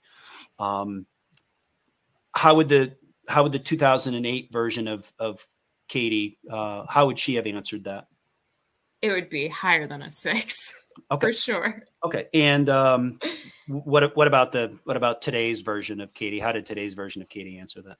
It's a six now, Okay. but I would say that it's a six because I use it for stress management. If I need a little hit of dopamine before I go into a big meeting for the girls, because where both of my girls are autistic, it's that's really challenging sometimes um, because they're considered high functioning. It's also challenging to get them services that they need uh, because it doesn't look like they need those things because they do a lot of what's called masking, just meaning they mimic a lot of behaviors of their neurotypical peers. So they really do need services and things. And I kind of like have to gear myself up. So, and I have to gear myself up to be to parent them because sometimes it's really really hard Yeah. So so if how do you suspect other people do that if they don't use exercise? And if you didn't have exercise, how do you suppose that you would get that same bump or boost or rush? oh geez i don't know i Red Bull? honestly like like Red Bull, like you mining Red Bulls. I, I mean, I'm just. I, know a lot of people drink i don't for reasons Well, interestingly, I mean, uh, you know, alcohol sort of has sedative effects. and yes i really know but i mean like is- you're talking about the opposite of that. You're talking about increasing stimulation, increasing, uh, like you know, getting things firing, like like being on it, right? And and one way to be on it is to is to is to have this heightened sense of bodily awareness um, that exercise provides to you. i don't know that people are always on it the way i am chris Okay, let's right. be real I think keeping it real is important. Over time, over time, I've I've increased the amount of exercise I do in a day. Um, so this this gets to this this addiction concept of tolerance. Mm, Over time, I've increased the amount of exercise I do. Right. So an addict, yeah you know, oftentimes over time has to has to continue to increase the the the the, the dosing of the substance in order to get uh, a similar effect from it. Um, 2008 version of Katy, how would she have answered that question about increasing uh, the amount of time? a six Hmm. for sure And uh, the current version of Katy, i'm like a two or a three yeah. So you've you've sort of steady stated. You've found a you have found a dose of exercise that um, um, that you consider to be reasonable, even if maybe Ryan doesn't think it's reasonable. You feel like it's we reasonable. found a happy we found a happy medium And so it- i will say that but well, and let's face it, marriage is about compromise. I mean, that's, an, that's an important yes. aspect of, of, of, of the interpersonal rela- relationship that is marriage. Uh, number five, if I if I have to miss an exercise session, I feel moody and irritable. This gets to the uh, the the addiction concept of withdrawal symptoms. Um, i just don't miss yeah. Okay. the two fair the 2008 version uh, of, of katy how would she have answered that that statement she also would not miss, but she would be doing more. And I do not do more. Okay. I do not do two a days, three hours in the gym each time. And Yeah. that's well well uh, life happens to to all of us yeah. regular exercises or not and there are occasions in which maybe if maybe if we don't miss an exercise session maybe we have to do uh, just a mini version yes, uh, of that absolutely. Okay. So in the cases then now for you, Um, so if I if I if I slightly change the wording of that, and, and and if I change it to, if I have to reduce the volume of an exercise session Yeah. because life happens, I feel moody and irritable. No, I'm good. Does that doesn't occur So- to you? No, No. not not anymore. I don't like a one. That's a one for sure. Uh, and then and then six. Um, if I cut down the amount of exercise I do and then start again, I always end up exercising as often as I did before. That, of course, is is is the the the addiction concept of Mm. withdrawal. Yeah. Um, uh, or excuse me, of relapse. Um, the 2008 version of of Katy, uh, because you know, in fact, that happened to you. You had to go to outpatient therapy, Mhm. and they forced you. I mean, as you said, they, they made you take the elevator and, and avoid the stairs. Yes. Um, so you were forced to significantly reduce your your exercise Yeah. when given the opportunity, Katy, to return to your exercise program. The 2008 2009 version of Katy, did you go right back to doing Oh. what you were doing? Absolutely. All right, so that I would have been a six out of six. Yes. Yeah. Um, maybe this, maybe this. Well, the question isn't necessarily difficult to answer. Well, maybe it's a little difficult to answer. How, how did the 2023 version of Katy answer that? So you don't if- know because you don't miss. I don't miss. But here's the thing: if say I were to get injured, okay, and I come back to it, I mean, if we're gonna word it like that, Yeah. yeah, I would ease into it, and that would not stress me out at all. Okay. If I had to do like ten minutes on the treadmill, or even just change what I was doing, that would be good. Yeah, and, and I, I mean, I think I think another good uh, example of that would be you know going on vacation. You know, I, I Karen and I, my wife Karen and I, went on a European vacation earlier this summer, and uh, I, I was completely out of my exercise routine. Yes, Um, but we walked every day. you walked everywhere, so we it's walked different. everywhere, and um, and but when I got back home, I got back into my Yeah. routine, and uh, I didn't see that as a negative thing. I actually No. feel like, you know, uh, at this point in my relationship with exercise, I can take a week in which my exercise pattern becomes quite disrupted Yes, going on a European vacation.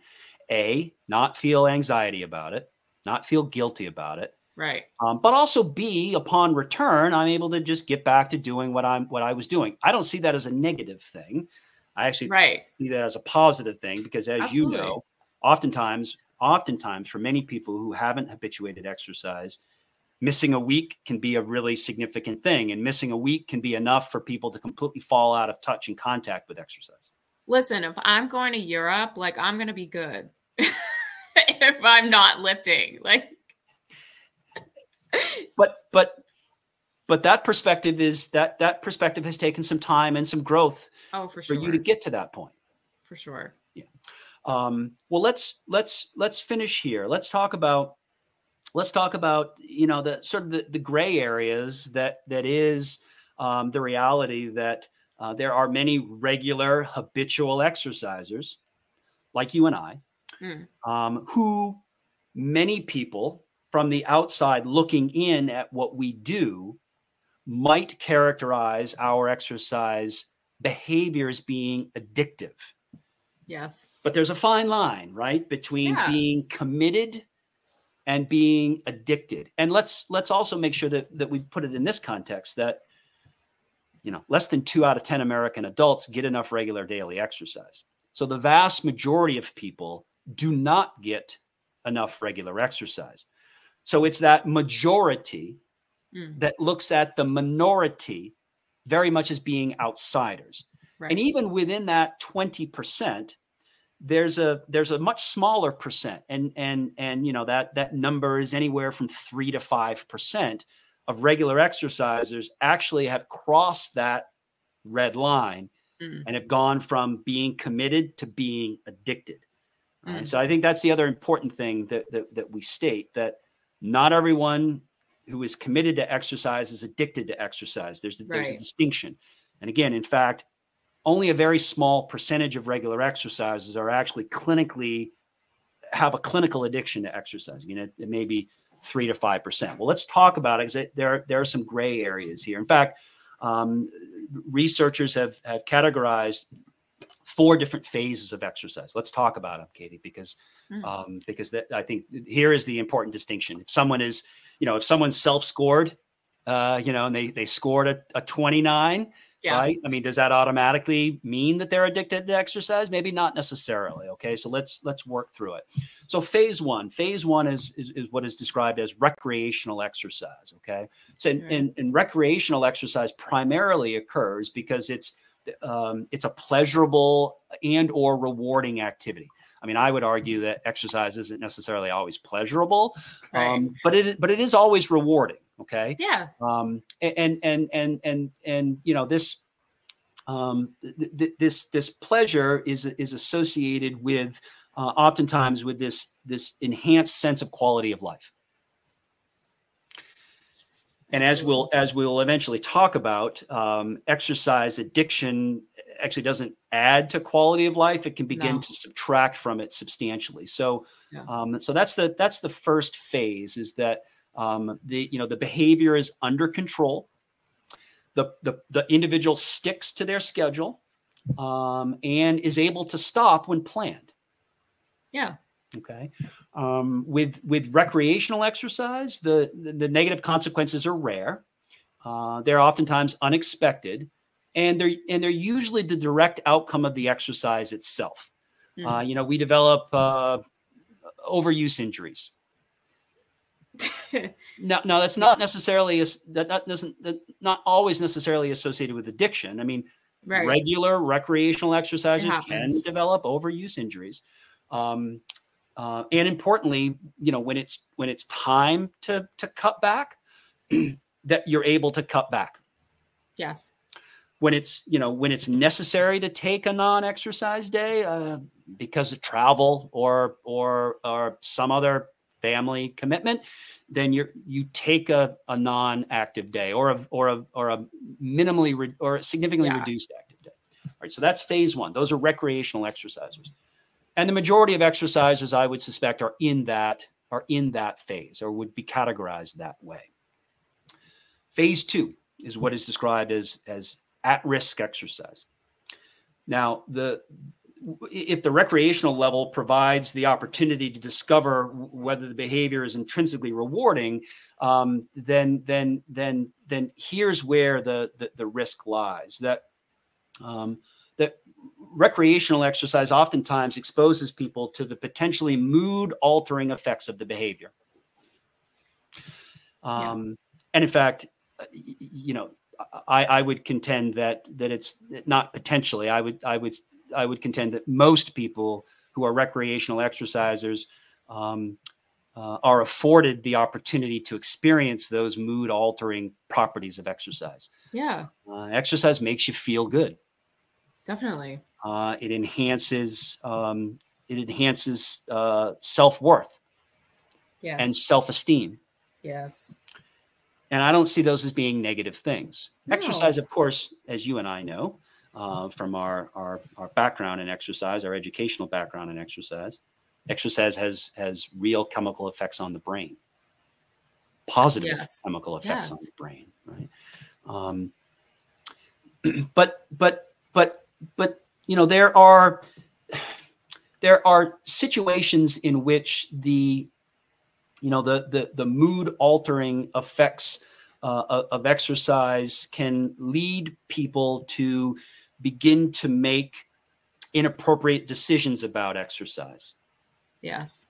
um, you know to maybe to continue to be engaged in the behavior when it, when it when it's inappropriate to do so Yes. um, you know when when when an overuse injury requires some you know some some downtime um, the the individual who is who is engaging in at risk exercise behavior um, ends up engaging in the activity even when you know that little birdie on their shoulder is whispering in their ear you know you maybe you need to take a little Chill out. you maybe need to chill out a little bit. Yeah. Do you do you remember that? Do you remember that phase? Oh, I do very well. Mm. Actually, Um, I mean, you probably. I sure you do. I remember I was so injured and I continued running that I was, we were doing, I don't remember what time of day it was, but I remember standing at the back of the cardiopulmonary gym up against the wall and I just like slid slowly down the wall and I couldn't get up. And then I you're like, what is going on? so we I kind of went through all these things where I went to physical therapy and I found a chiropractor and it was just like a slew of things. But really the one thing that would have been kind of a cure-all here was to just chill out. Um yeah, and and again, you know, the, these things happen on a continuum, right? So yeah, um, you know, so as as people to engage, people continue to engage in in, in this at risk exercise behavior, that is, you know, you know, making less than healthy and positive choices related yes. to exercise. Um, what what ends up happening is is that they begin to experience these periodic periods of loss of control, these, these, periodic episodes of loss of control. And these periodic episodes of loss of control end up yes. end up systematically becoming longer and longer periods of, of, of, loss of control as it relates to the exercise behavior. Yes. As those as those periods of time in which they are experiencing loss of control loss control over their ability to make healthy decisions about exercise yes um, they can they can set themselves up to tip over into in, into phase three, which is what is described as problematic exercise. Now, in this yeah. case, you know where where regular exercisers um, integrate daily physical activity into their lives fairly seamlessly, those uh, um, those who you know who, who who exercise is becoming problematic will begin to organize their day around their exercise regimen uh, which is becoming more and more rigid. Now, yes. This is this ends up being a characteristic of what would be described as problematic exercise. Now, another distinguishing feature uh, of exercise at the problematic level uh, is the nature of negative consequences, right? Where where where previous previously these adverse effects arose directly from the behavior. Mm at the problematic level, uh, secondary negative consequences are predominant. Secondary negative consequences include things like um, you know, your, your own or another's response to the adverse effects of exercise. So now, mm-hmm. not only is it is it is it you responding negatively to the adverse effects of exercise? In right, other words, right. you know, I'm I'm constantly injured because yeah. I am chronically yeah. overdoing it. Yes. Um, now it's not just you but it's but it, other people now are beginning to to to to feel the adverse effects because yeah. of course what happens is when you at the problematic level are not able to exercise You're up to what up to what you consider to be your standard yes. yeah you become a bear which which in this case means you become you become kind of unbearable. Yes. And and not easy to live with not easy to deal with not yeah. easy to interact with. So all yeah. of a sudden now, this is not just your problem. You're bleeding on other people. You're becoming a problem yeah. for other people, right? This is the the problematic, uh, the problematic level. Um, you know the again w- once once in the problematic phase, this be- this behavior it continues, uh, despite despite us meeting what our stated goal is. Right. And, and in this case, originally the stated goal was at least the outward goal is I exercise for health. Yeah. And or I exercise yeah. because I'm training for XYZ. Right. But it but it continues beyond that, right? So much like much like someone who has a a, a problem with alcohol who continues to drink even after the desired you know stress relief from mm. alcohol uh, occurs in this case at the problematic level we continue to exercise even though the the behavior is not only ends up being counterproductive for us but it becomes destructive potentially for yes. our relationships. Did that yes. did, do you remember that period of time for you katy distinctively when exercise sort of was was in that that problematic phase? I do. I yes. Um and it wasn't necessarily ryan is i would say husband ryan is fairly easygoing about my fitness stuff. Um, but I do remember my mother-in-law uh, saying something a few, uh, quite a few times about it, um, and I mean, looking back now, she wasn't wrong. She, I don't even think she was my mother-in-law at the at the time, but she wasn't wrong. So I would say at that point, so right before I got married, is when it, kind of was at its peak, and then once we did get married, and I realized, you know, I'm gonna have a family. I just had to change what I was doing. It really changed huge after I had Olivia. I think postpartum was really challenging for me. And six months after I had Olivia, I was like, all right, I'm going to do this and I'm going to do it right. And it just looks so different. I'm not out at all hours of the morning and night running miles in the dark and it just looks so different. I'm I'm not missing family things. I work around family things. Um, and like you said, it's just an abbreviated exercise session and it might look different when I'm doing.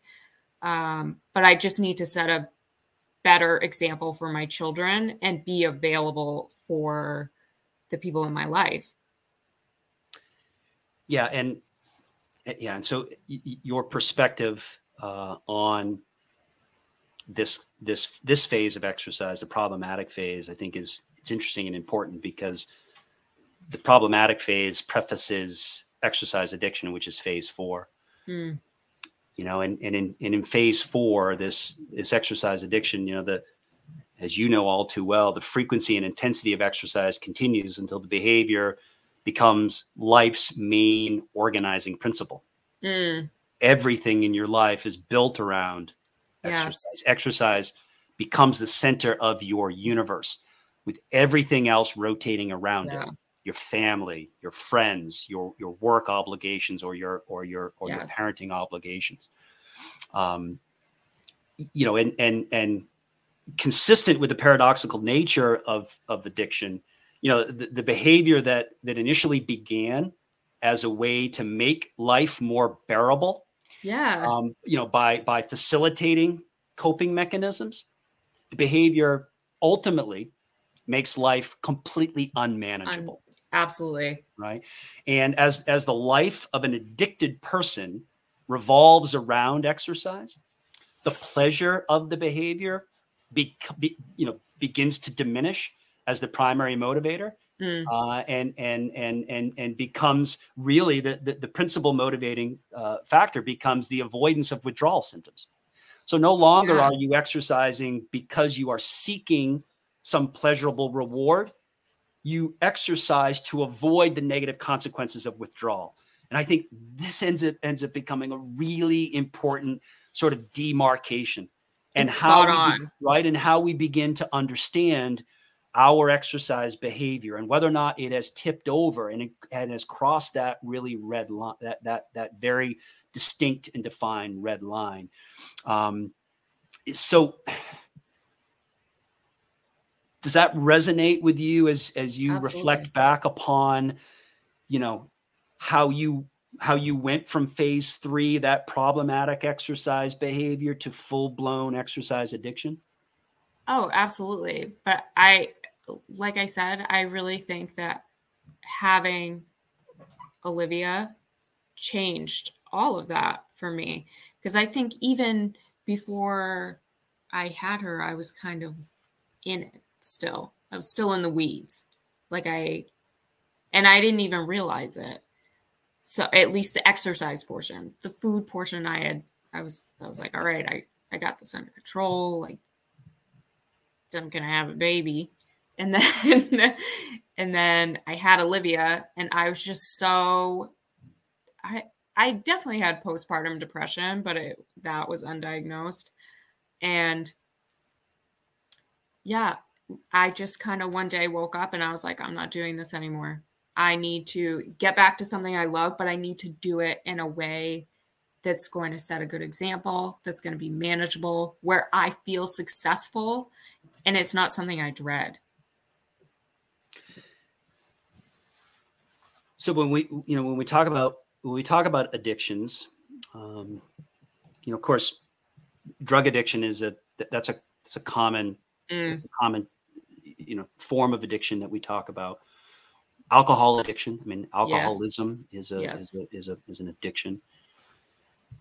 And I I think we would both agree that that that exercise now is also an exercise addiction is also recognized as a real phenomena. But unlike unlike unlike alcohol addiction and, and alcohol treatment, you know, you you can't you can't be a problematic drinker and successfully deal with your alcoholism. In the treatment of in the treatment of alcohol addiction and alcoholism, mm. you must abstain from alcohol, Yes, right? Li- Like you you that's what I do. I don't. I don't drink at all. but but But you can't do that with exercise the same well way. that, that that's this sort of what that's kind of what i'm getting at and i and i think this is an important distinction here because you know as as as we talk about exercise addiction you know that of course the the, the natural progression of the conversation is toward treatment you know, yeah. and, and and how do we how do we treat how do we manage the Yeah. addiction and again I, th- I think i think the the most common the most common form of addiction that that we hear about and we talk about uh, is alcoholism Mm, and and in, and in my conversations with uh, with with with recovering alcoholics, you know, it, it, it has to be an all or none. It has to be Yeah. black and white. You absolutely. you can't just you can't you can't you can't be you can't go from being an alcohol uh, uh, an alcoholic to just being a problematic drinker and and, and actually have the, the disease under control. It has to be black and white. But that isn't the case with exercise. Okay, No. that that that that the reasonable treatment for exercise addiction is not abstinence no. which, which I think, which I think, in in some instances, instances makes it even more difficult to deal with because, and and that's not to suggest that that that that treating alcoholism and and and and recovering from alcoholism is easy in any way, shape, or form. It's not. It's- Right. it's incredibly challenging. But there is some comfort and solace in understanding that there are black and whites. That, that- that Absolutely. there's that it's all or none. Yeah. And you can wrap your head around just not doing it again. Now, as anyone as anyone who is a recovering alcoholic will tell you that there they you, you, you never stop being an alcoholic.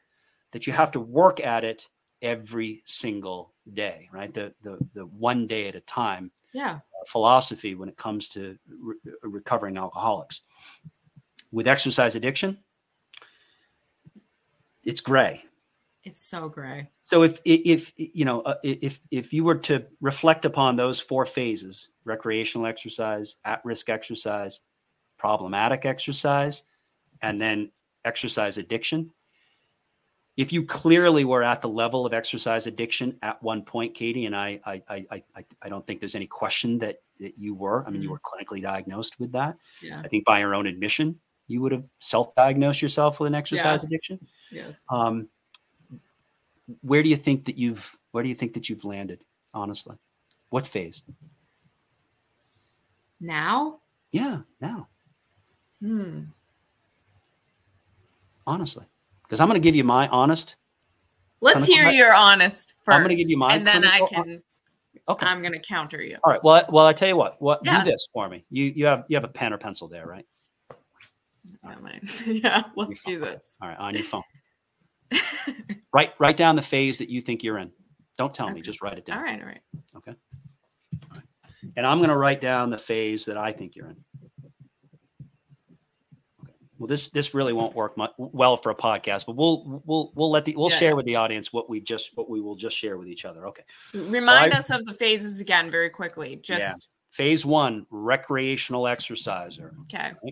Uh, someone who is engaged in the behavior because of because of the because of of the, the desire uh, for health and wellness and or fitness. Yes. Uh, the individual right who is at risk, uh, who is who is engaging at at risk exercise. That is. Um, they are beginning to experience some of the negative consequences of exercise, and yet um, they are still engaging in the behavior Okay. uh, even when even and and really at this point it's only affecting them okay. okay the problematic exerciser sort of takes the the the at risk exercise behavior to another level, and that is um, uh, not only uh, are they still engaging in the behavior even when they are experiencing negative consequences, their choices now um, are affecting other people. Uh, their behavioral choices around exercise are negatively affecting other people. That is the problematic exerciser. Uh, then, of course, exercise addiction and, and, and all of the negative consequences associated as we shift our focus away from the positive outcomes of exercise to really more of the avoidance of the negative consequences yeah. of exercise, in which now exercise becomes literally the center of our universe. Everything else revolves around it. Okay. I'm going to hold up the phase that I think you're in. And can you see that? Are you kidding me, that dude? Says, that says phase phase three, the problematic, the problematic exerciser. This is my phase. Wait, can you see my phase one? All right. So Kate, Katy, says phase, Katy says phase one. The, the, the recreational exerciser. I have self-diagnosed her in a very unclinical way as a as a problematic exerciser. Katy, let me ask. That's so that's it's interesting. Um, no, let's, let's me yeah. Let me let me ask you this follow up question. Uh, husband Ryan. Mm. Mm. You want me to uh, go get him? nope. Um, but but husband Ryan puts on his white coat and uh, brings you into his office, uh, and husband Ryan gives you his clinical uh, diagnosis of your current phase of exercise behavior. How do you think uh, husband Ryan would uh, would diagnose your exercise behavior? What phase? right? yeah, you're laughing because you know, you know, as in as in times before, you know, you know, husband Ryan and I are on the same wavelength here. Listen, I do what I want. I know you do what you want. I know that. How do you how do you think husband Ryan would would answer that question? I don't think that he would say one. yeah. But he and he also would not say four, correct? No, no. Okay, all right. Um, so somewhere between a two and a three. Fair to say? Yeah, maybe yeah, a two and a half. Maybe a two and a half. Eh, okay, I mean, oh, you tell me. You do you, th- you think he'd say closer to a three or closer to a two? At two and a half. Yeah. Okay. All right. okay. Interesting. Um, but, but and I think and I think here's the here's the point, Katy, that you know that those initial three those initial three phases. Mm right? The recreational exerciser, the at-risk exerciser, and the problematic exerciser. Um, I think it's entirely appropriate to be in phase three, even if even if you're still in denial about being in phase three. I think, I think it's I'm always going to be at risk, Chris. That's kind of what I'm getting at. That yeah. that that much like much like being an alcoholic, I don't think you ever stop being an alcohol an alcoholic just right. because you've stopped drinking.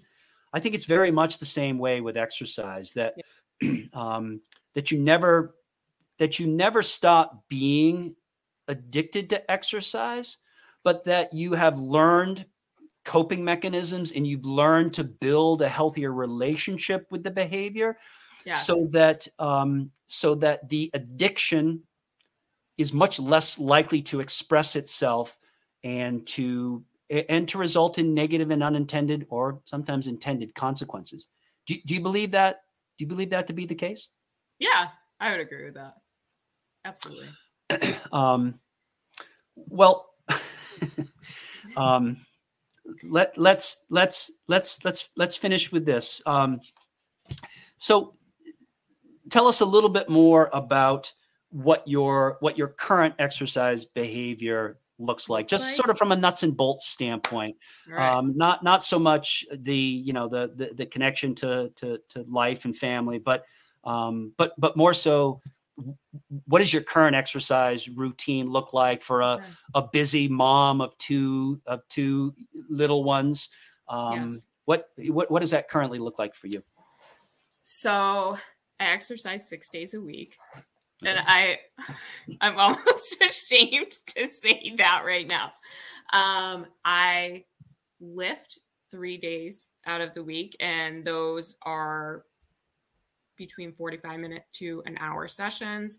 If it needs to be a half hour, I switch it. and that is okay. I run two days a week. Those are usually speed workouts uh, because that's how I can get the most bang for my buck. And then on Saturdays, so that uh, six day is a low intensity, steady state workout, which is just like briskly walking on the treadmill for usually I do 45 minutes. Um, so my workouts are, I try to keep them under an hour. And it's six days a week. It's always at the same time. But the reason that it's at the same time is because my kids used to nap around 12, 10. That's very specific, I realize. And they no longer nap because Olivia is now in first grade and Ellie is in pre K in public school now. Uh, but the time just didn't change because that's what seemed to work for our family. And now that they're not here during the day, I guess it doesn't matter. But I, I've had food kind of enough time before I can work out. I usually eat lunch at a specific time. Um, and then I give myself about an hour and then I go and work out.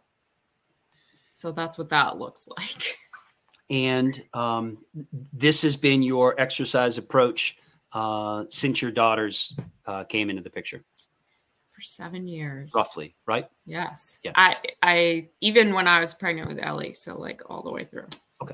Um, and you know, as as you and I both know, right? In in the early years, kids kids develop and and and go through different different phases pretty quickly, pretty rapidly. Yeah, uh, there's, a, there's a lot of change, right? From, yes. from infants to to toddlers, from you know from toddlers to to to, to to little kids and they become more independent and uh, you know and with that with that increased independence also comes a little bit more complexity because they're moving around yes. and getting themselves things to eat and getting themselves mm, uh, into trouble into trouble and chaos um, as as as you as you look forward um, and and and see your your your daughters grow and develop and go through these different phases.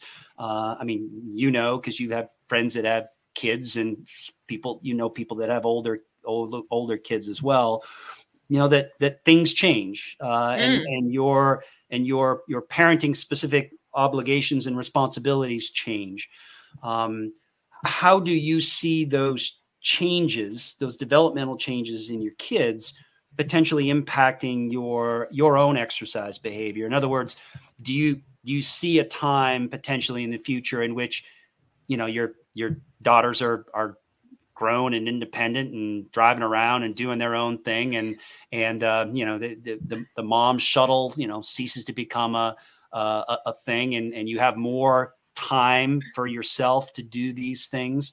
Um, do do you see your your exercise behavior potentially changing? Do you look forward to that, or or are you really comfortable with with the routine that you've set now as a way to manage your your relationship with exercise?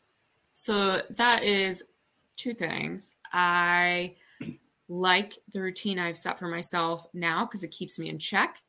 And the second part of that is I try not to think too far in front of me anymore it's kind of like we have always talked about you get through the mile that you're in. And that's really how I live my life right now, especially with my girls, because things are ever changing.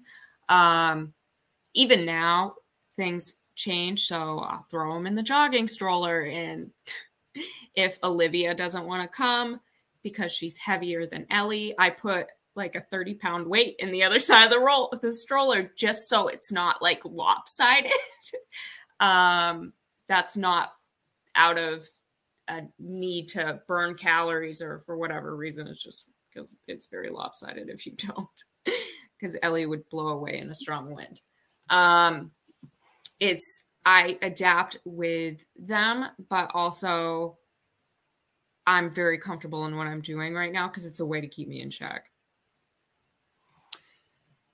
Finally, yes, tell us a little bit about um, what your relationship with exercise is like now. You've you've given us the the nuts and bolts of Yeah. what you of what you do. But finish with talking about your relationship with exercise now. Um, exercise is not something that I use to punish myself, something that I use to burn calories. I use it as something just to make me feel good and give me a little boost, makes me happy. And I think it's a great example to set for the girls. Um, they know that mama goes and works out at a certain time and uh, Ellie usually, because I work out in the basement, Ellie usually says goodbye to me at the top of our basement stairs. And we have like this whole routine um, that I'm kind of missing now that she's at school. But um, I just think it's a good example to set for them. And I don't want to set an example that we're using it to punish ourselves in any way. Uh, I make it a point that we don't talk about bodies. Uh, no food is bad food. Like it's, I'm a little hyper aware of those things. Uh, but exercise wise, I use it to make myself feel good and not as a form of punishment, and also to just set a really good example for the kids. Um, yeah, I, I, your your evolution and transformation with respect to both food and exercise is um, it's inspiring, and your and your you. your story is is inspiring. And as as you and I as you and I spoke about, undoubtedly there are other people who are going through what the 2008 version of Katy went through and and uh, you know there weren't podcasts at, at that time and and uh, I mean I I suspect that there was probably a, an overwhelming sense of you were the only person in the world that was going through whatever you were going through so there was likely a also a sense of isolation Very you much. know, and uh, um, which which which undoubtedly accentuated Mm, all of the feels that you were feeling at that time. yes. Um, and so, you know, for for you to share your story um, is, uh, you know, as I said, it's inspiring. It's also it, it also takes some courage to do that, and I I appreciate you. you. you opening up and and sharing that. of Um, course. Katy, yeah, thank you so much for for sharing your story and uh, and uh, joining me on the show. I'm happy to. Thanks so much.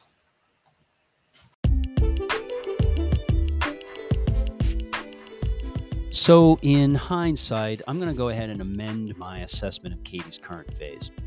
I don't think she's a problematic exerciser. In other words, phase three. But I do think she's almost certainly in phase two, at risk. My reasoning for reconsidering is that although she does organize her day around her exercise routine, frankly, what busy exercising mom doesn't, her exercise behavior doesn't have negative secondary consequences. In other words, it doesn't cause any harm to others. Finally, if you took the exercise addiction inventory and scored 28 or higher, ask a loved one or very close personal friend to score you. Just don't tell them what you scored or what the survey is about ahead of time. If your loved one or very close personal friend also scored you at 28 or higher, it might be worth having an honest conversation with your healthcare provider about problematic exercise and exercise addiction. The truth is, there is such a thing as too much of a good thing. Once again, you've been listening to the Eat Half Walk Double podcast. If you enjoyed what you heard, please circle back to the homepage and click the follow or subscribe button to stay up to date with all the new content. And of course, if you really enjoyed the show, please consider sharing it with your friends. I'll be posting some supporting media on my X and Threads account at Chris J. Dunn and the show's Facebook page at Eat Half Walk Double. So make sure to check it out. And lastly, remember the secret to living well and longer is to eat half, walk double, laugh triple, and love without measure. Until next time.